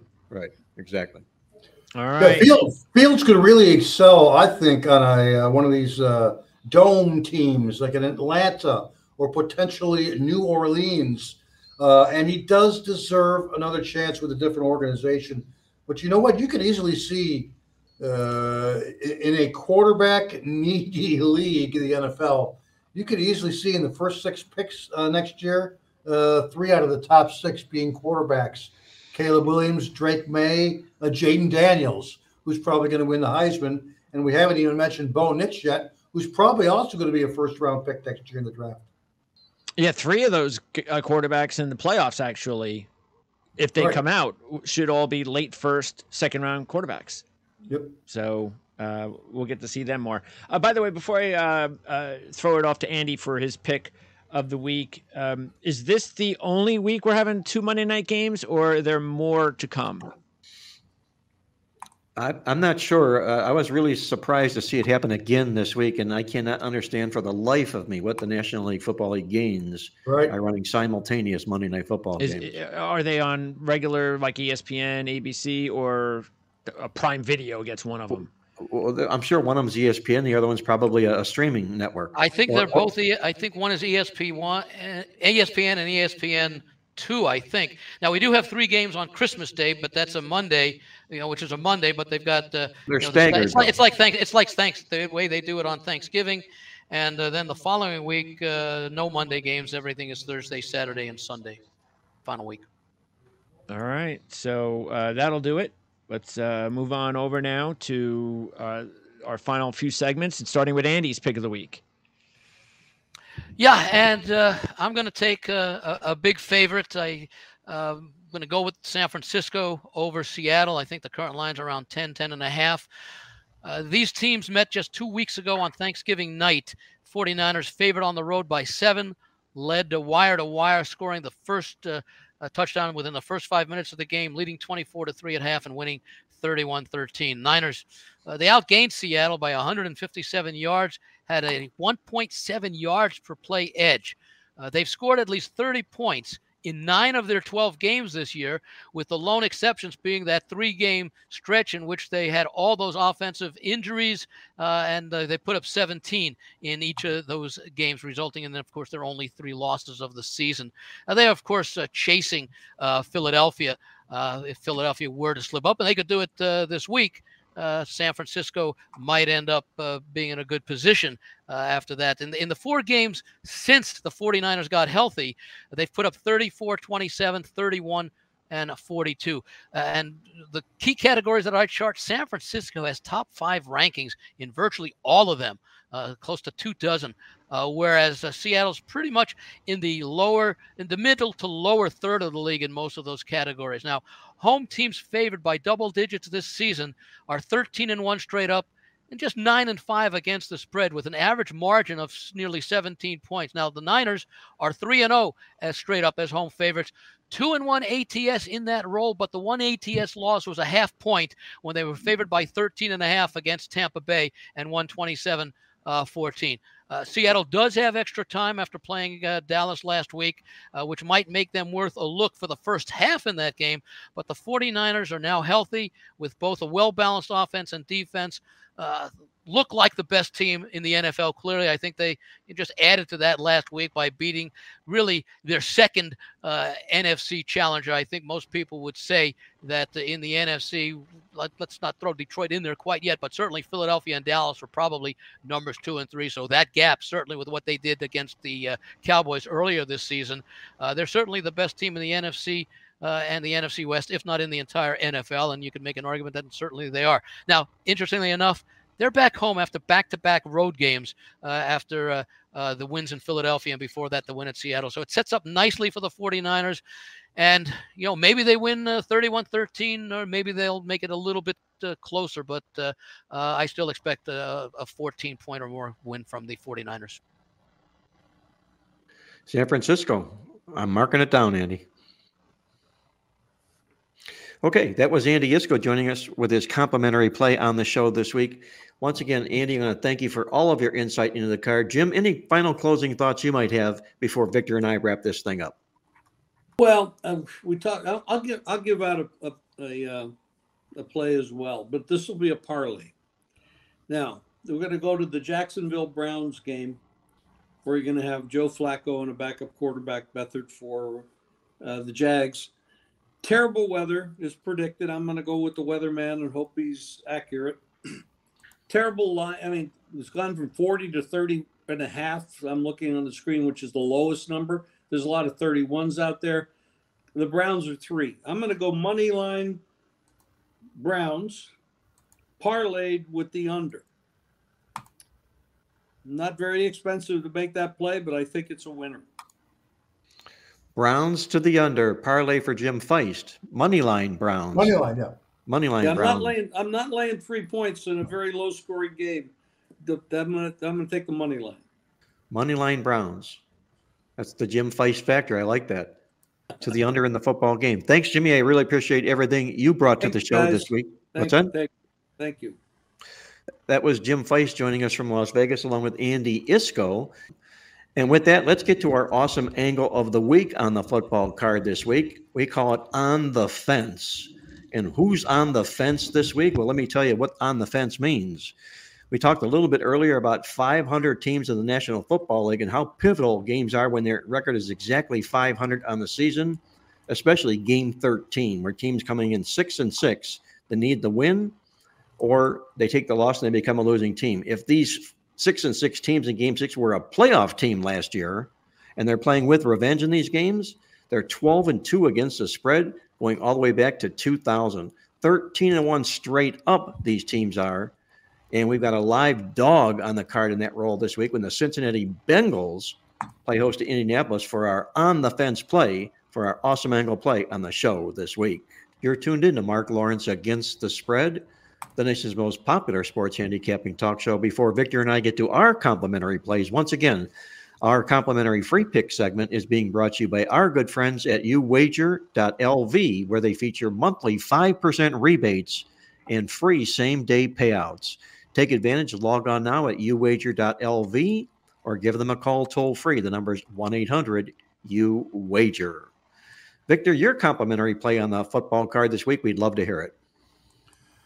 Yeah, Mark, for our complimentary play, we are going to be going to the late afternoon kickoffs, and we're going to be going low in Sin City as the Raiders are hosting the Vikings. The over-under line, we're somewhere around forty, forty and a half out there now.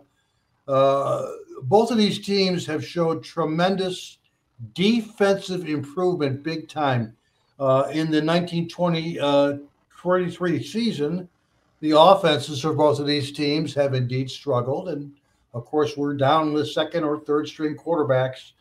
As a result, Las Vegas three and nine over under on the year, including one and five over under At home, only thirty-six point eight combined points per game.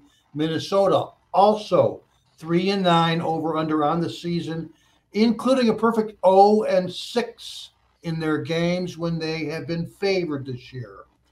The most important aspect of this play, guys, is the fact that both teams are off their bye.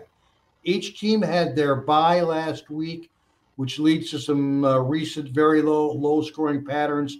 I also uh, mentioned to you about uh, how teams have done this season off their bye week.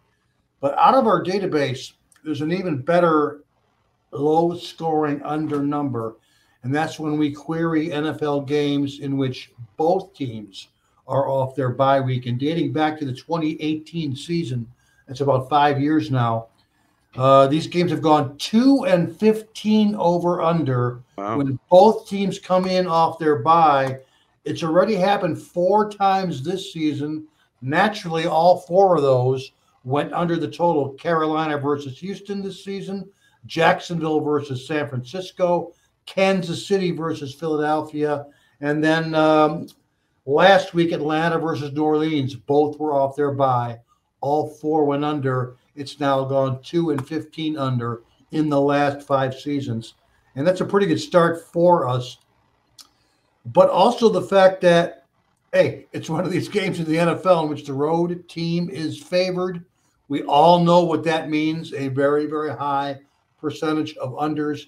Even in non-conference games like this one here, N F C Conference, road favorites of eight or less, that's the Vikings, versus an A F C Conference opponent, that's the Raiders, have gone four eighteen and one over-under in the last four years when the over-under line is forty-seven or less points. Again, with both of these teams already down to their second or third string quarterback, our choice is clear. We're going low in Las Vegas in the Raiders-Vikings game. Victor goes under the total Raiders-Vikings for his complimentary play on the show this week. You can check out everything Victor does online at playbook experts dot com. Or log on at playbook experts dot com for all of Victor's complimentary videos when it comes to over-under handicapping. And while you're there at Playbook Experts YouTube channel, be sure to hit the subscribe button. We'd love to have you be a subscriber to our show. It means a lot to us if you subscribe. Just click on it. There's no fee, no charge, and we'll keep you notified about what's going on here at Mark Lawrence Against the Spread. With that, before I get to my complimentary play on the card this week, I want to remind everybody out there that I'm releasing my N F L Top Underdog Play of the Year this Sunday. It's right on the heels of our College Football Conference Play of the Year last week when Alabama took down Georgia in straight-up fashion. We've got another live dog on the N F L card Sunday we see winning the game in straight-up fashion. You can pick it up at playbook sports dot com or join me for another Fan Appreciation Weekend of Winners by calling my office toll-free now at one eight hundred three two one seven seven seven seven. With that, my complimentary play in the N F L, we're going to go to a game we talked a little bit about before inside the N F C South when the Atlanta Falcons host the Tampa Bay Bucks. We mentioned that Atlanta is the current number four seed in the N F C uh, playoff picture right now because they currently sit atop the division. But a win here by Tampa would put Tampa on top in that division where they're coming in as the number ten seed. They would vault all the way to the number four seed coming into the football game.